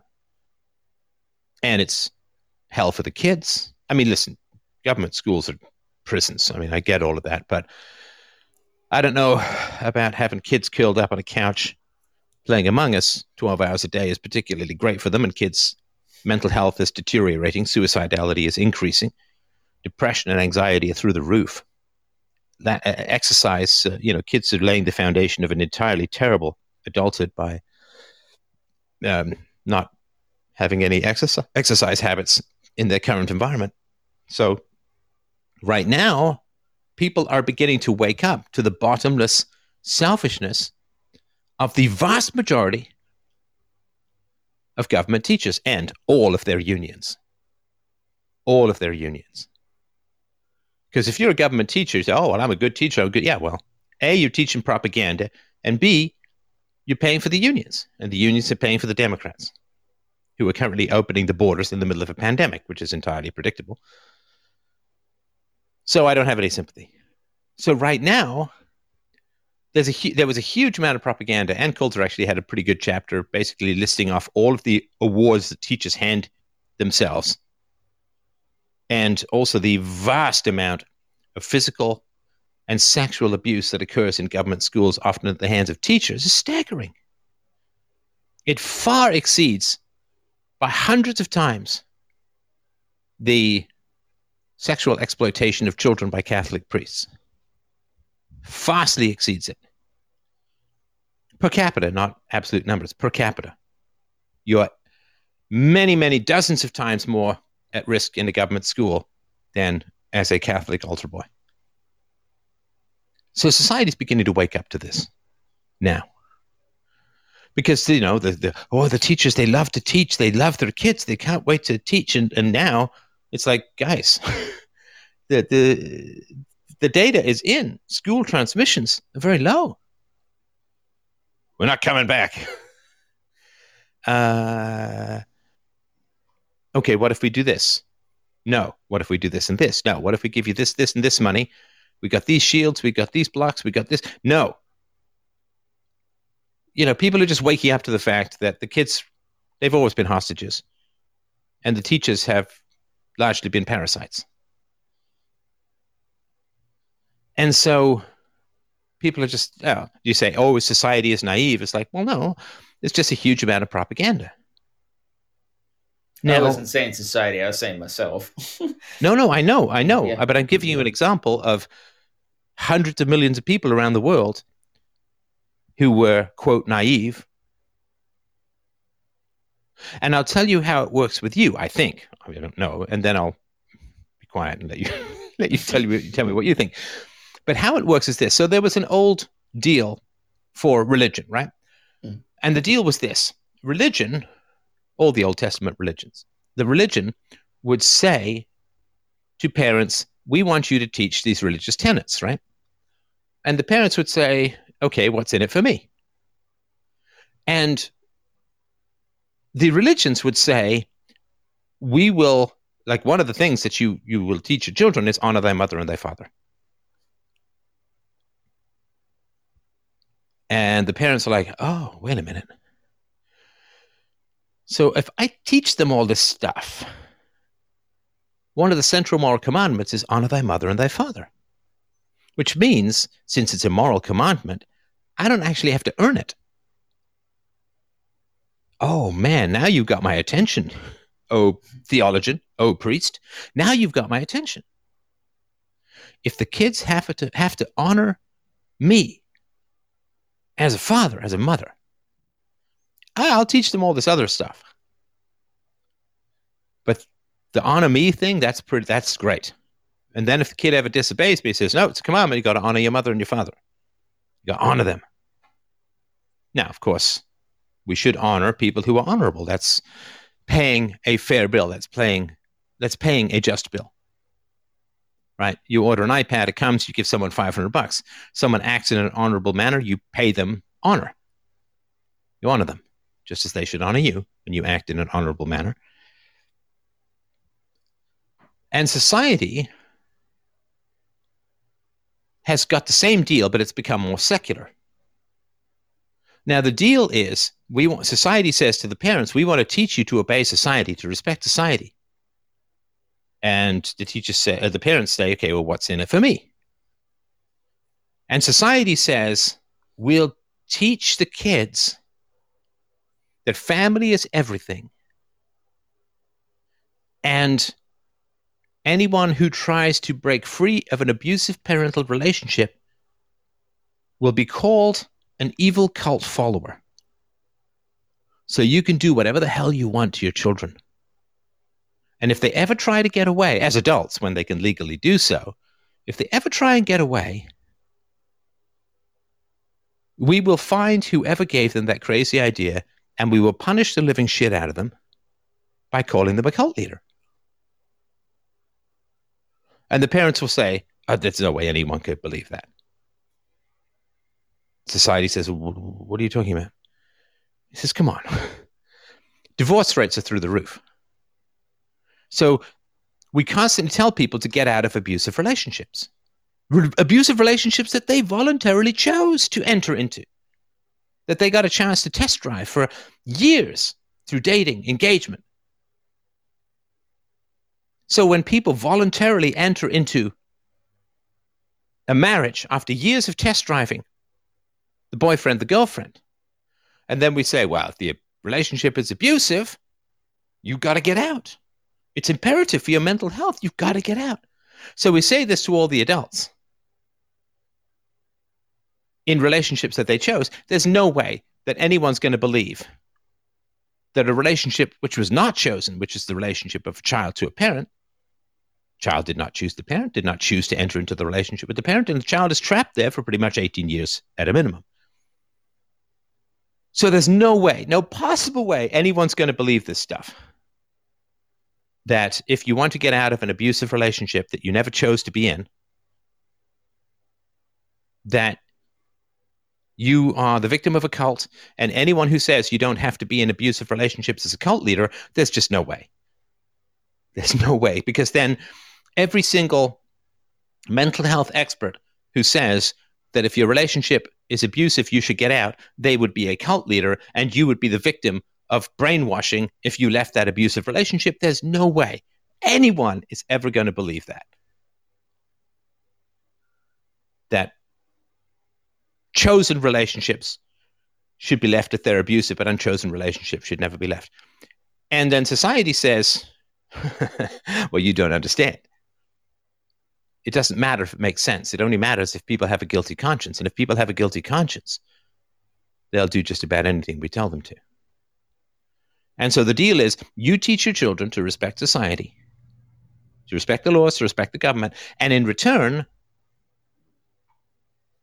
we will make sure that no matter how badly you treat your children, they will never, ever get away. Because anyone who says they don't have to be in abusive relationships, we will destroy from top to toe in newspaper articles, radio shows, television shows, on Wikipedia. We will destroy their reputation so that we keep this unholy bargain where you tell your kids to respect society and then you can treat them as terribly and badly and horribly as you want. And we, we will make sure they never get away from you. That's the kind of unholy deal? It used to be the- theological. And now it's secular. It used to be, well, if you disobey, honor thy mother and thy father, you'll go to hell. Now it's like, well, if you try to help adult children by reminding them they don't have to be in abusive relationships with parents, well, you're a cult leader and will destroy your income, your reputation, and nobody's gonna nobody's gonna talk about it, right? So when you say to me,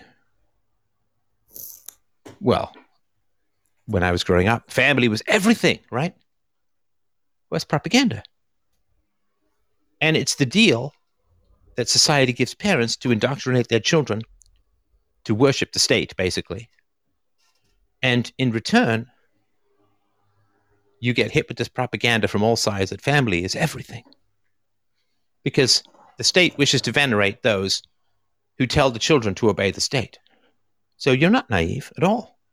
Never were. Because naive is a self criticism.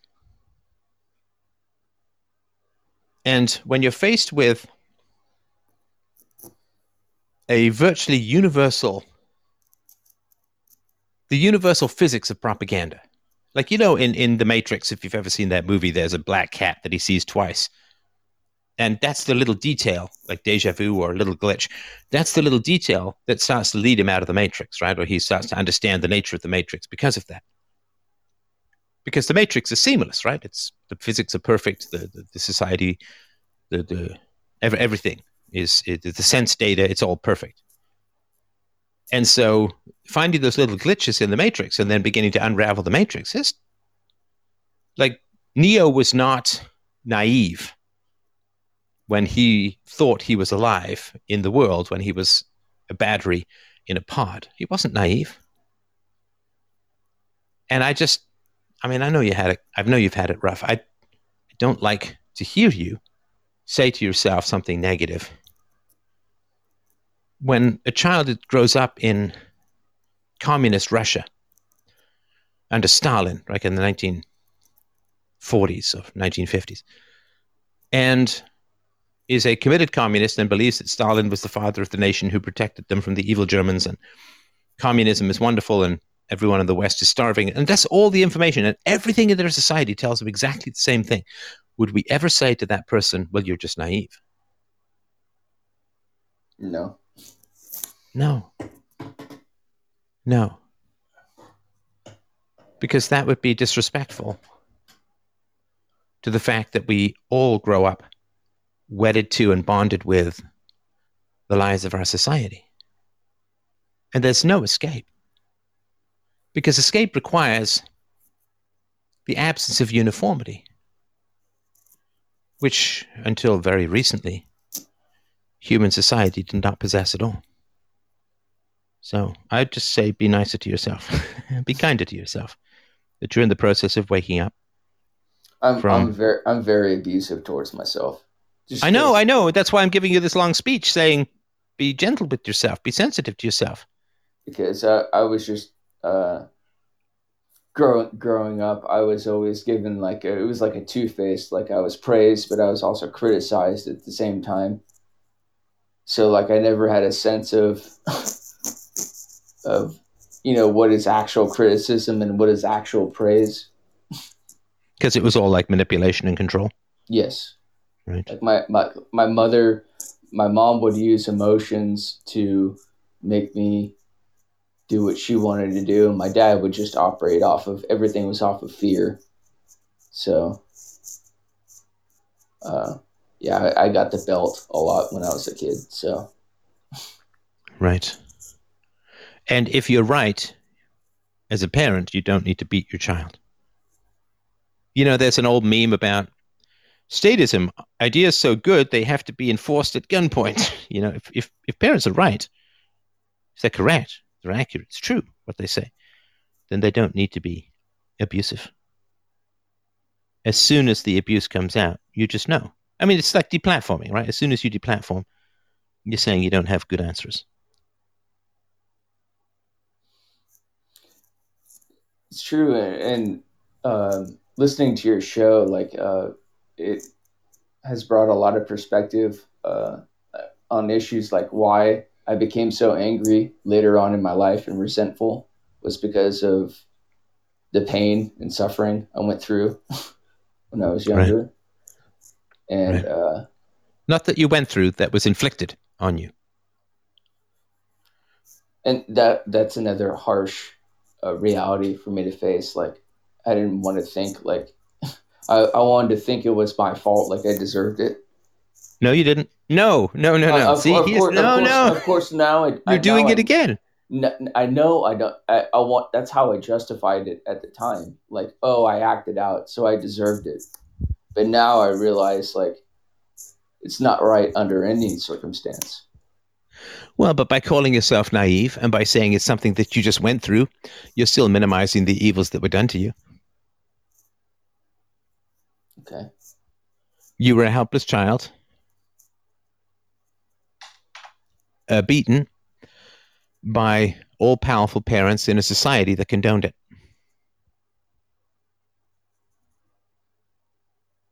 It should never have happened. And if it happened, society should have intervened. I don't. I, I think. and the fact that you're out there putting out fires rather than setting them is testament to your character. Sorry, go ahead. I, I, I want. I don't know if this is kind of a fast forward, but I think a lot of where my pain comes from is like uh, one time my dad put my hands, his hands on me, and I reacted physically and put him in a chokehold, and it left a mark on his neck. And I remember the next day, like I saw it, and I just went in my room and cried so hard. Why?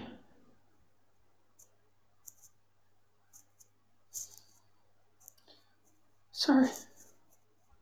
But why did you cry?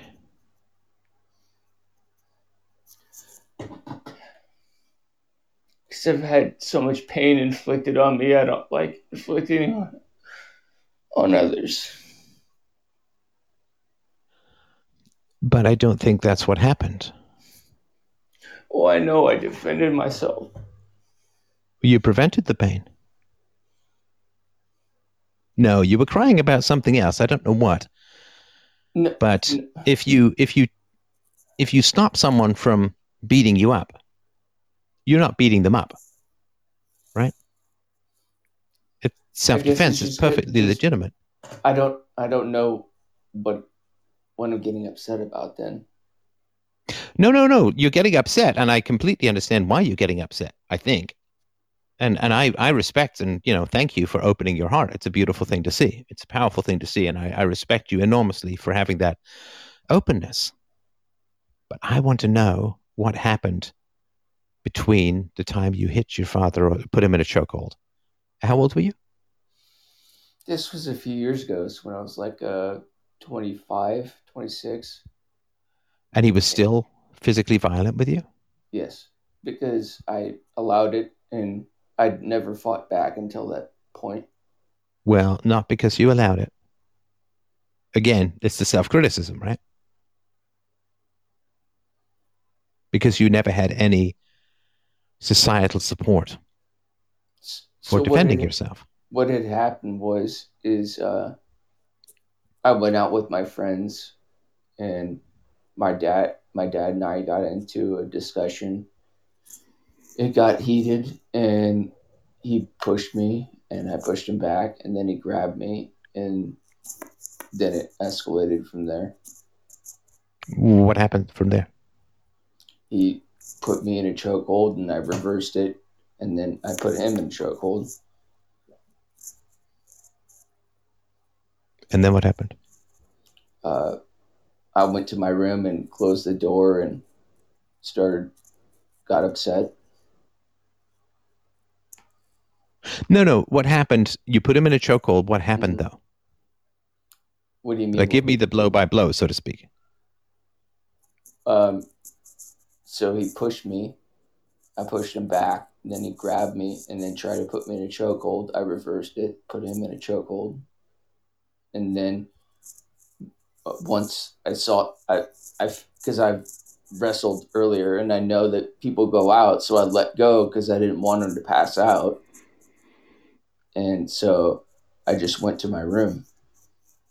No, but what did he do when you let him go? He didn't say nothing. He didn't do nothing. Did he fall down? Did he like was he like We were what did already he on do? the we were already on the ground because I took him to the ground. Okay, so then you let go of the chokehold, you get up, Mm. and what does he do? He didn't say nothing. Didn't do nothing. He just lay there. Yeah. And then I, I've, I, the reason why I got, I think I got so upset is the, the next day I saw him and I told him if he ever put his hands on me again, I'd kill him.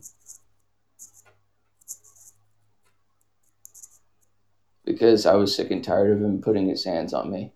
No, I get that. And then what happened when you told him that? He didn't even respond to me. like he didn't know what to say. And he had a mark on his neck. Was it like a bruise? Yes. And what happened in your mind and your heart over that night? I felt like I wanted to die. Like I did I didn't like it. I didn't like the situation at all. Would you have undone your self defense if you could that night? I guess not because it stopped after that. So what didn't you like? I didn't I didn't like hurting somebody. Even if it was in self defense, it still felt bad. Because you felt you were being like him? Yeah, I guess in a sense. No, no. I mean, if I'm wrong, I'm wrong. I'm just, I'm just trying to understand why you wouldn't feel immense pride at defending yourself. Because I don't like hurting people. Well, I've been I've been in many fights and I don't I don't like it. well, hang on. If you don't like it, why are you in so many fights? To defend friends, to defend family. Why, why are you in the vicinity of violent people at all? Because I feel like I need to protect them. Protect who? Protect them from themselves, I guess. Well,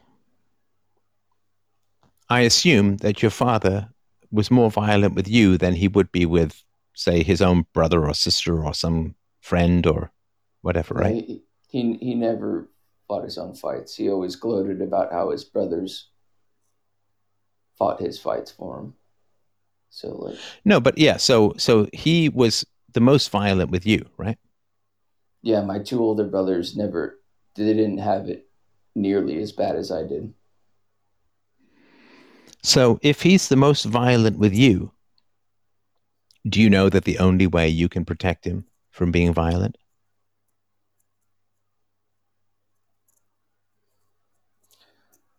Well, I guess after he he really changed after that day. Like I think it kind of put him in his place. I don't know how else to put it. Like got, I get that, and I, I do want to get to that, but let's let's get back a little earlier. Mhm, If he is the most violent with you, mhm. the best way for you to protect him from being violent is to not be around him. That's a reality I've come to. Well, it was in the past, right? I mean, you said it changed after that, right? But if you say you want to well, protect, No, Sorry, he cha- he, sorry, he, he changed his ways. Like he, he got he got more emotionally and psychologically abusive after that, not physically. right? So, through no fault of your own, you bring the worst out in your father, right?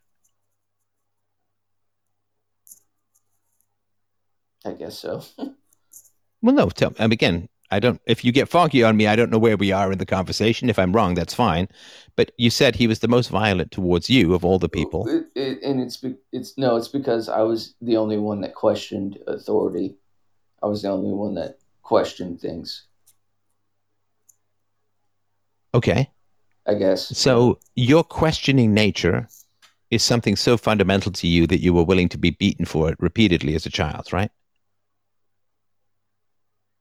I guess in a sadistic way, yeah.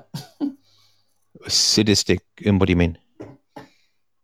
I I don't know. I No, who's you mean your father or you? I guess both. It just Well, no.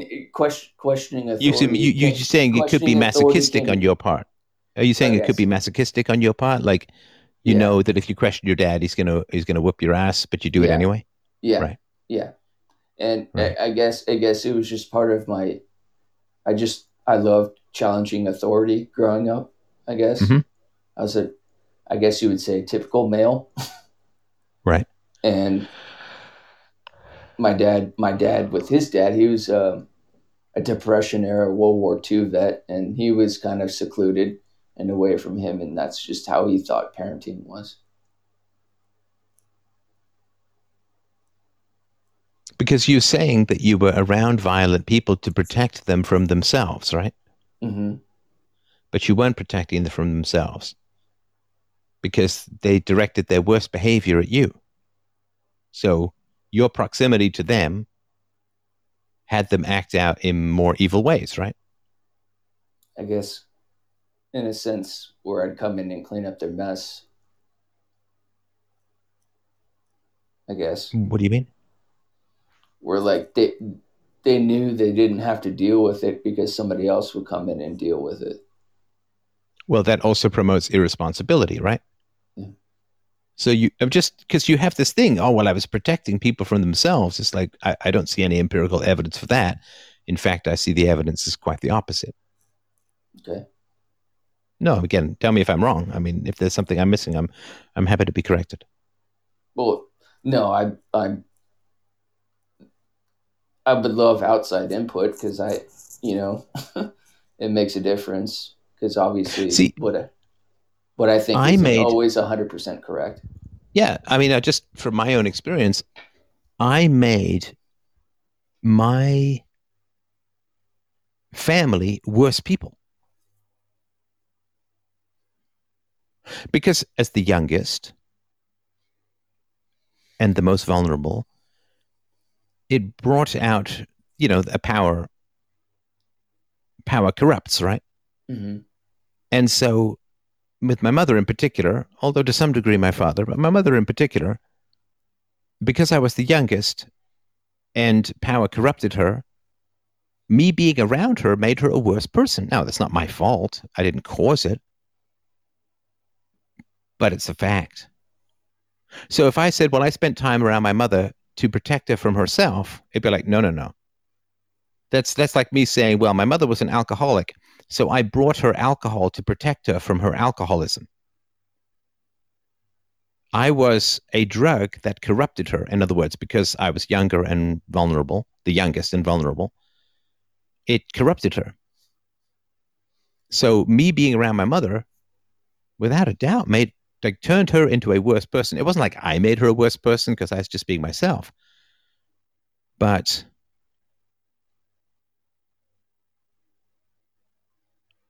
she was worse when she was with me. In the same way that like if you if you're an alcoholic and you want to quit being an alcoholic, you got to not spend time around people who drink. You got to not spend time around bars. And if you say, well, my friend decided to quit being an alcoholic, so I picked up a two four and went over to help him out, make sure that he was protected from himself. It's like, no, but that's not helping him, right? That's the opposite. So if your presence makes your father violent and abusive and aggressive, and again, I'm not putting that on you. I hope you understand that, right? It's just because he can't handle power, right? And he has the most power over you, or wants the most power over you because of your nature of clashing with his nature and all of that. And that's all on him. That's all on him, nothing on you. You're a kid, right? Oh, you were the kid, right?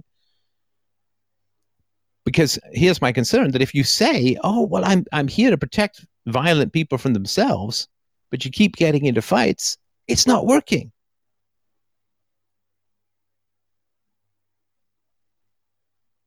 If you say, well, I'm here to make sure that people don't drink, and then they keep drinking, whatever you're doing is not working. And if you keep getting into fights, then your plan to save violent people from themselves is not working. It's a bad plan, or it's a bad execution, or something, right? Did you see what I mean? Yeah. Well, there's there's 32 years worth of backstory, so. um, well, that may be very well true, and I'm sure that there is 32 years back backstory. In fact, there might be 32 years and nine months worth of backstory because you're in the womb too, right? But just based on the top empirical evidence, if you think that you're around people to protect them from violence, but you keep getting into fights and they keep being violent, you're not helping them. You're not saving them.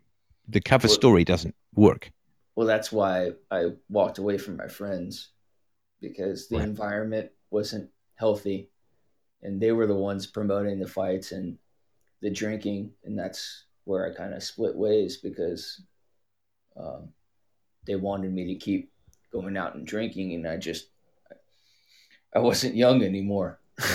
right. You know, like I, yeah, I'm 32, but my liver is 800. Now, okay, let me ask you this. Let me imagine that your father was out somewhere and you saw him get into a fight with someone and it wasn't that person's fault. And your father starts wailing on this other a young man or whatever, right? Mm-hmm. Would you intervene to save the young man? Yeah, I would. Okay. Would you feel that by restraining your father or even putting him in a chokehold so that he understood that he had to stop, would you feel, if you were defending someone else, right, some guy in a bar, would you feel that you were being a terrible person by preventing your father from wailing on some guy in a bar? Not initially, but afterwards, yeah, probably.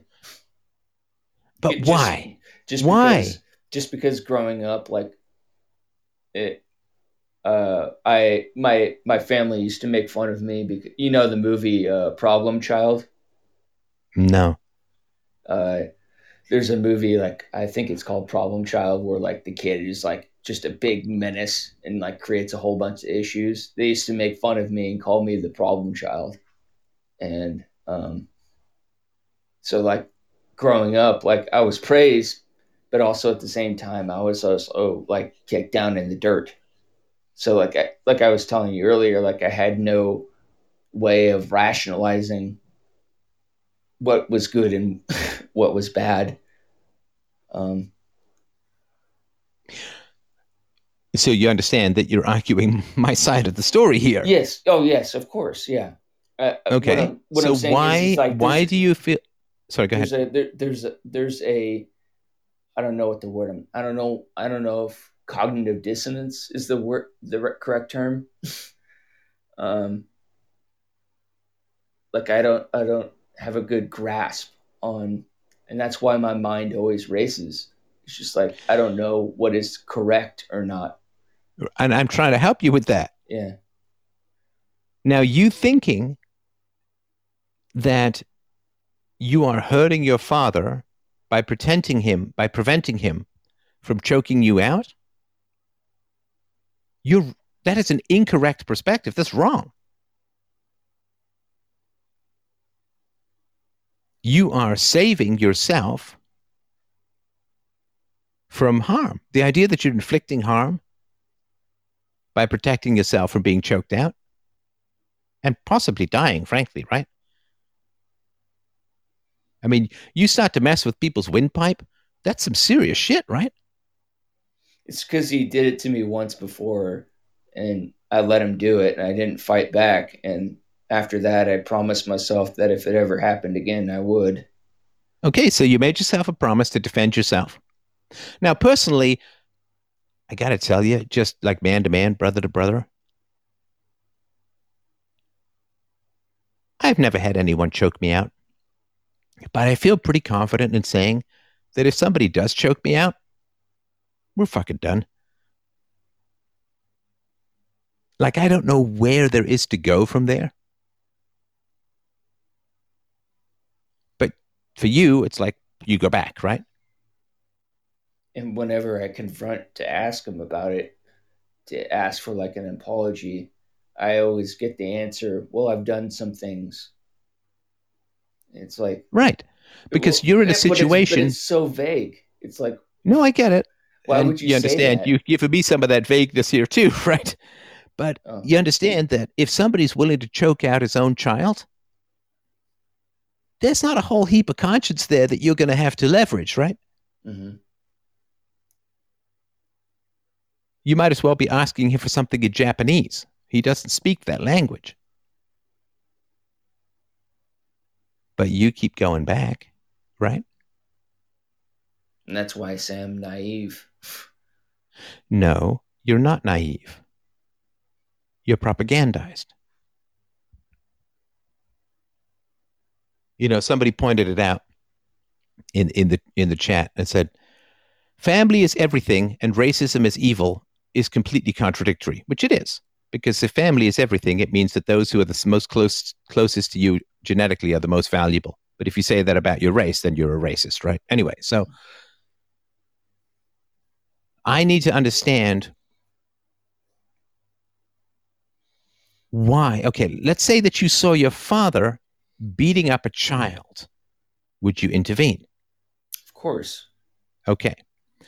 If you left a mark on your father by pulling him off and preventing him from beating up on a child, would you feel bad?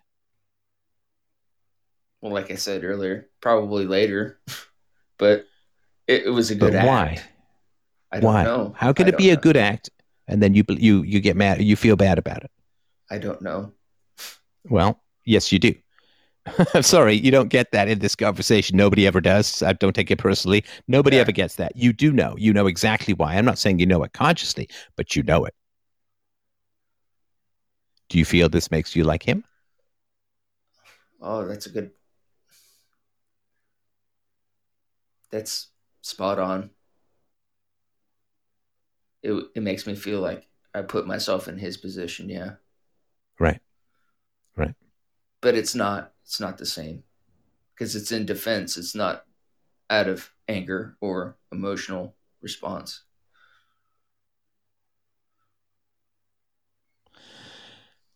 It's complicated, for sure. You have uh, you had at that time a quarter century experience of violence from your father, right? You said you was your mid twenties, right? Yeah. Well, uh, okay. that was in my mid twenties, yeah, and now. Yeah, yeah, yeah. So you had you had a quarter century of experience of violence with your father, right? Mm-hmm.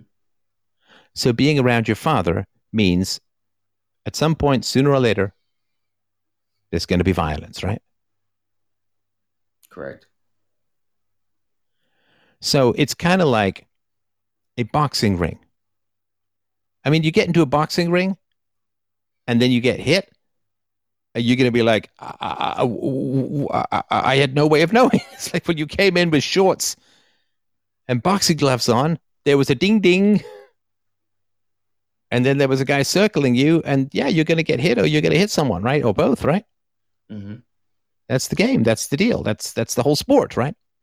Mm-hmm. So you get in and around your dad, there's going to be violence, right? So one level of self defense is I'm going to punch back, right? Do you know what the real level of self defense is? getting the hell away. Don't get in the ring. Yeah. And that's what I learned the hard way. Right. Don't be around violent people, man.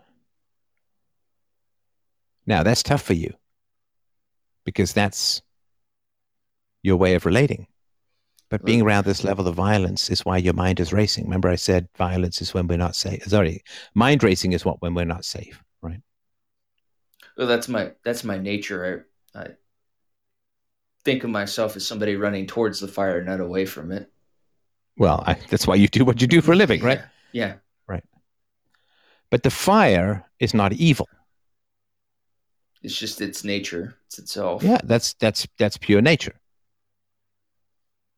Now, your father, though, beat up on a child, right?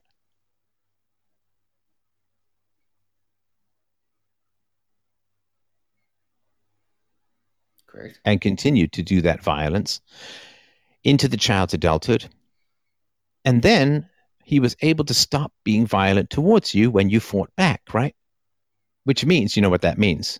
It means that for 25 years, he could have stopped anytime he wanted. He just didn't have the incentive. And Now, that's when you what, fought that's back- what really Sorry, hurts because I learned that from your show, from listening Right. to other listeners, and you you brought that point up, and it hit home so hard to me. Right. What's your current status of your relationship with your dad? Unfortunately, I still live with them, um, but uh, I try to avoid them as much as I can. Like I don't eat dinner with them. I don't. The only Why thing I, you st- hang on a sec. You were just telling me how much you get paid from the government. It's because of my dog. They watch my dog, and my dog is literally the only thing I have. So, you're gonna. I listen. I love dogs I- I- too, man. I- but I- you're gonna have to step me through this one. You're gonna have to step me through this Well- one. Well, I'm gone. I'm gone like six months out of the year, so uh, I feel like I owe them a debt. Uh, so I have to be around. How old is your dog? Uh, she's uh, she'll be six in May. So what's the plan? You know, she could live another ten years. Well, thankfully, I'm gone a lot throughout the year. Um, Dude, a- dude, dude, you're killing me. You're I killing you. me. I, I got you. You're Like, killing me. I got you. What do you mean you're gone? Are you going to be I- I'm- 42 and still living at home? Well, what do I do? Like, just leave. What do you mean? What do you do? You don't have to ask me that. What do you mean? What do you do? But that's what I'm saying. Like, do I just leave my dog behind? The only thing that I have. I I don't. I would not leave your dog with an abusive man. Uh, it trust me. It's it puts. Gray, I have gray hairs, and so it's what gives me gray hairs. Um, No, you find the dog a good home and you get a life for yourself. Come on. You're 32 years old. I it's time for your life to start. I can't. I, I can't give her away Why? because she saved my life. Yeah, she's a dog. I had a shotgun pointed at my head, my own loaded shotgun, and she saved my life. I think that's great. I'm very glad that she's loyal. I'm very glad that she's a pack animal, and I'm very glad she bonded with you. That's wonderful. She's not your wife. She's not your child. It's a dog. And if you set fire to your entire future for the sake of a dog, I'm going to have to ask you, most respectfully and with great love and affection, to reorganize your priorities. Do you want a wife? Do you want kids? Yeah, I do. How on earth are you going to get that living under the roof of a man who tortured and abused you as a child?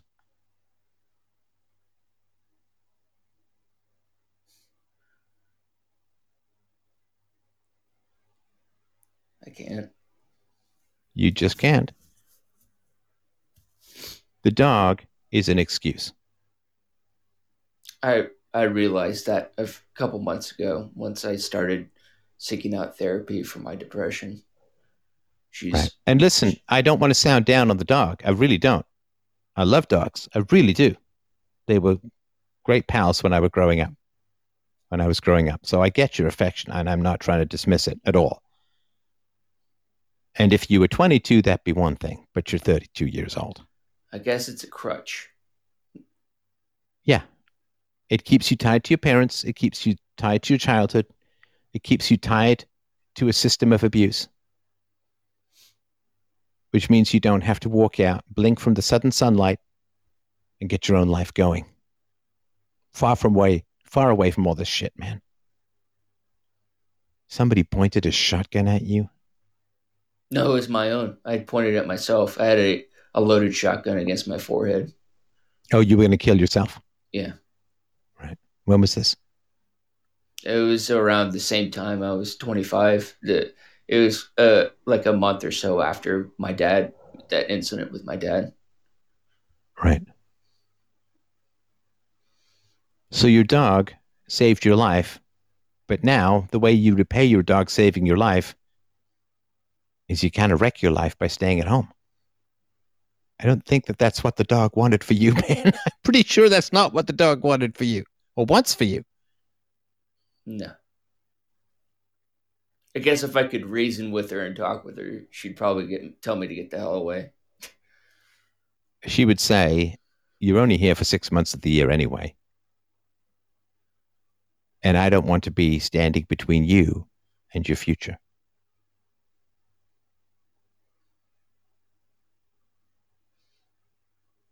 You know, maybe you have a non-violent friend that you can leave your dog with and spend time with your dog.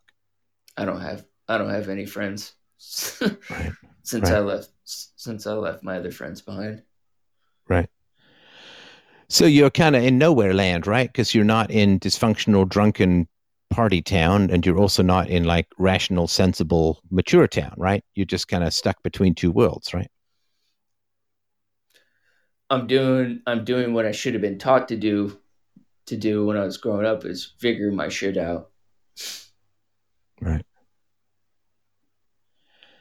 You know, well, when did you last date? Uh, four years ago. Do you want to bring a date home to your dad? well, my dad's charming to other people. Not to anybody who's got any kind of insight. That's your dad can fool the foolish. That's, that's probably a good it. point. Now that I recognize that, I'll probably use that from now on. what do you mean? It because everybody, every chick that I brought home thought he was charming, and it never worked out. So I guess it says something. Well, except if you you bring a woman home, she meets your dad, and you're still living there and she she knows that he's not charming, she ain't coming back. That's the problem, right? So they either stay and it doesn't work out, or they run like hell and it doesn't work out. Yeah. Tell plus me about your depression. Plus, it's a self. Plus, it's a self confidence issue. Well, the dog is bonded and loves you, right?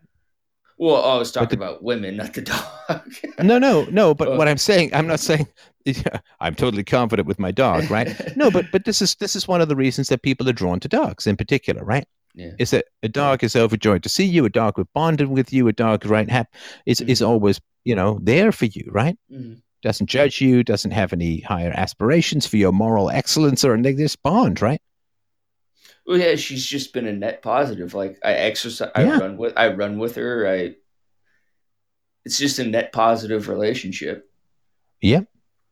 Yes, it is. Yes, it is. But, but it's not a wife and kids. No, it's not. You know, much though I love dogs, it's still just a dog. Yeah. And right now, again, I think it's an excuse. So what I mean is that you're confident of always having a positive reception from your dog, but trying to get a positive reception from a woman is a different matter, right? Yeah. I uh I guess what happens is like in the initial phase, like I come off as confident and strong, but like as it gets more serious, I get more clingy. And then that's when it falls apart. Well, any woman who's willing to come into your world ain't going to help you out of it, and you need to get out. Mm-hmm. It's, and that's why I kind of struggle with myself. It's like, how can I have like, I have a, a job that should make me feel strong and confident, but I don't. Well, you, because you're still living under the roof of the man who tortured and abused you. Mm. You're still hanging around that house waiting for the apology. Waiting for him to get better, waiting for him to fix things, waiting for him to be a decent dad. But it's never going to happen. It's like you're waiting in a graveyard, waiting for everyone to get up and start dancing. It's not going to happen. You circling the drain, waiting for an impossibility to manifest, Mm. is your dad winning every day.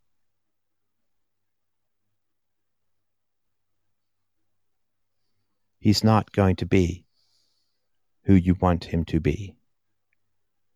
He never will be who you need him to be.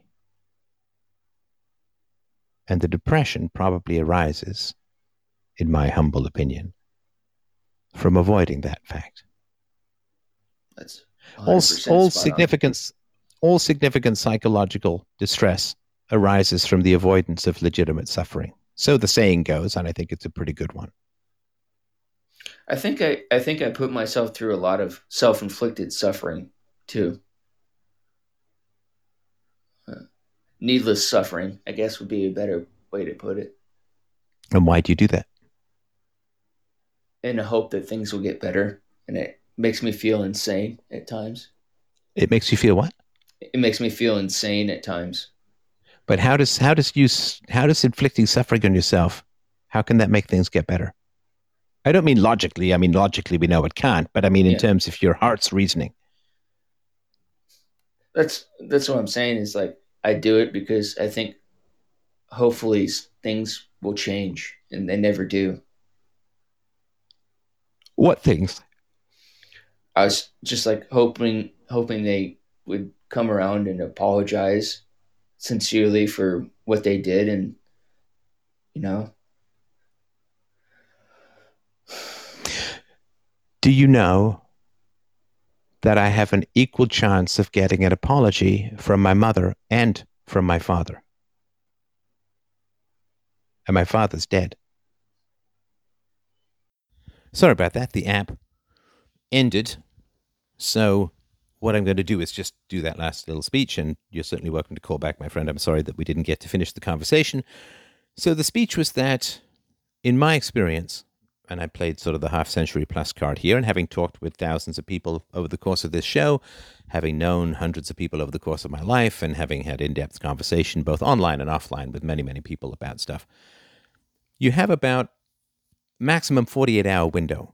When someone does something really bad they have about 48 hours on the outside. Because what happens is when you do something really bad you look at yourself and you say oh my god i think i just did something really bad and that conflicts or, or crashes into your sense that you're a good person right now a, a mature and wise person says yeah i did something bad uh, I have the capacity to do bad things. I'm a human being, and human beings have the capacity to do bad things, and I just did a bad thing, which means I better figure out the root cause of why I did a bad thing. I need to go make amends. I need to apologize. I need to own what I did, you know, all of the stuff that we know we need to do. And that happens to maybe 1% of the people 1% of the time. What most people do is to say, I did a bad thing, and there's this shock, this cognitive dissonance. They did a bad thing, it, it crashes into their sense of being a good person. And so what they do is they immediately start working on the excuses. They immediately start working on the blame game. And they say, well, uh, that seemed to be pretty bad, but, uh, uh, you know, we'd been drinking and I was tired and I just lost it. And uh, it was the other person's fault. They started it. Maybe I didn't handle it as well as I could, but it really wasn't my fault. Like, you know, they just start creating this narrative, this story, this nonsense that wasn't their fault, wasn't that bad. And then there's no need to make restitution. In fact, if they end up blaming the other person, the person that they have wronged, they now expect that person who was the victim to make restitution to them, and it's uh, that's it, man. They don't. They, people never come back from that. They they go off the reservation of reality, and they just they go into the woods. They never come back.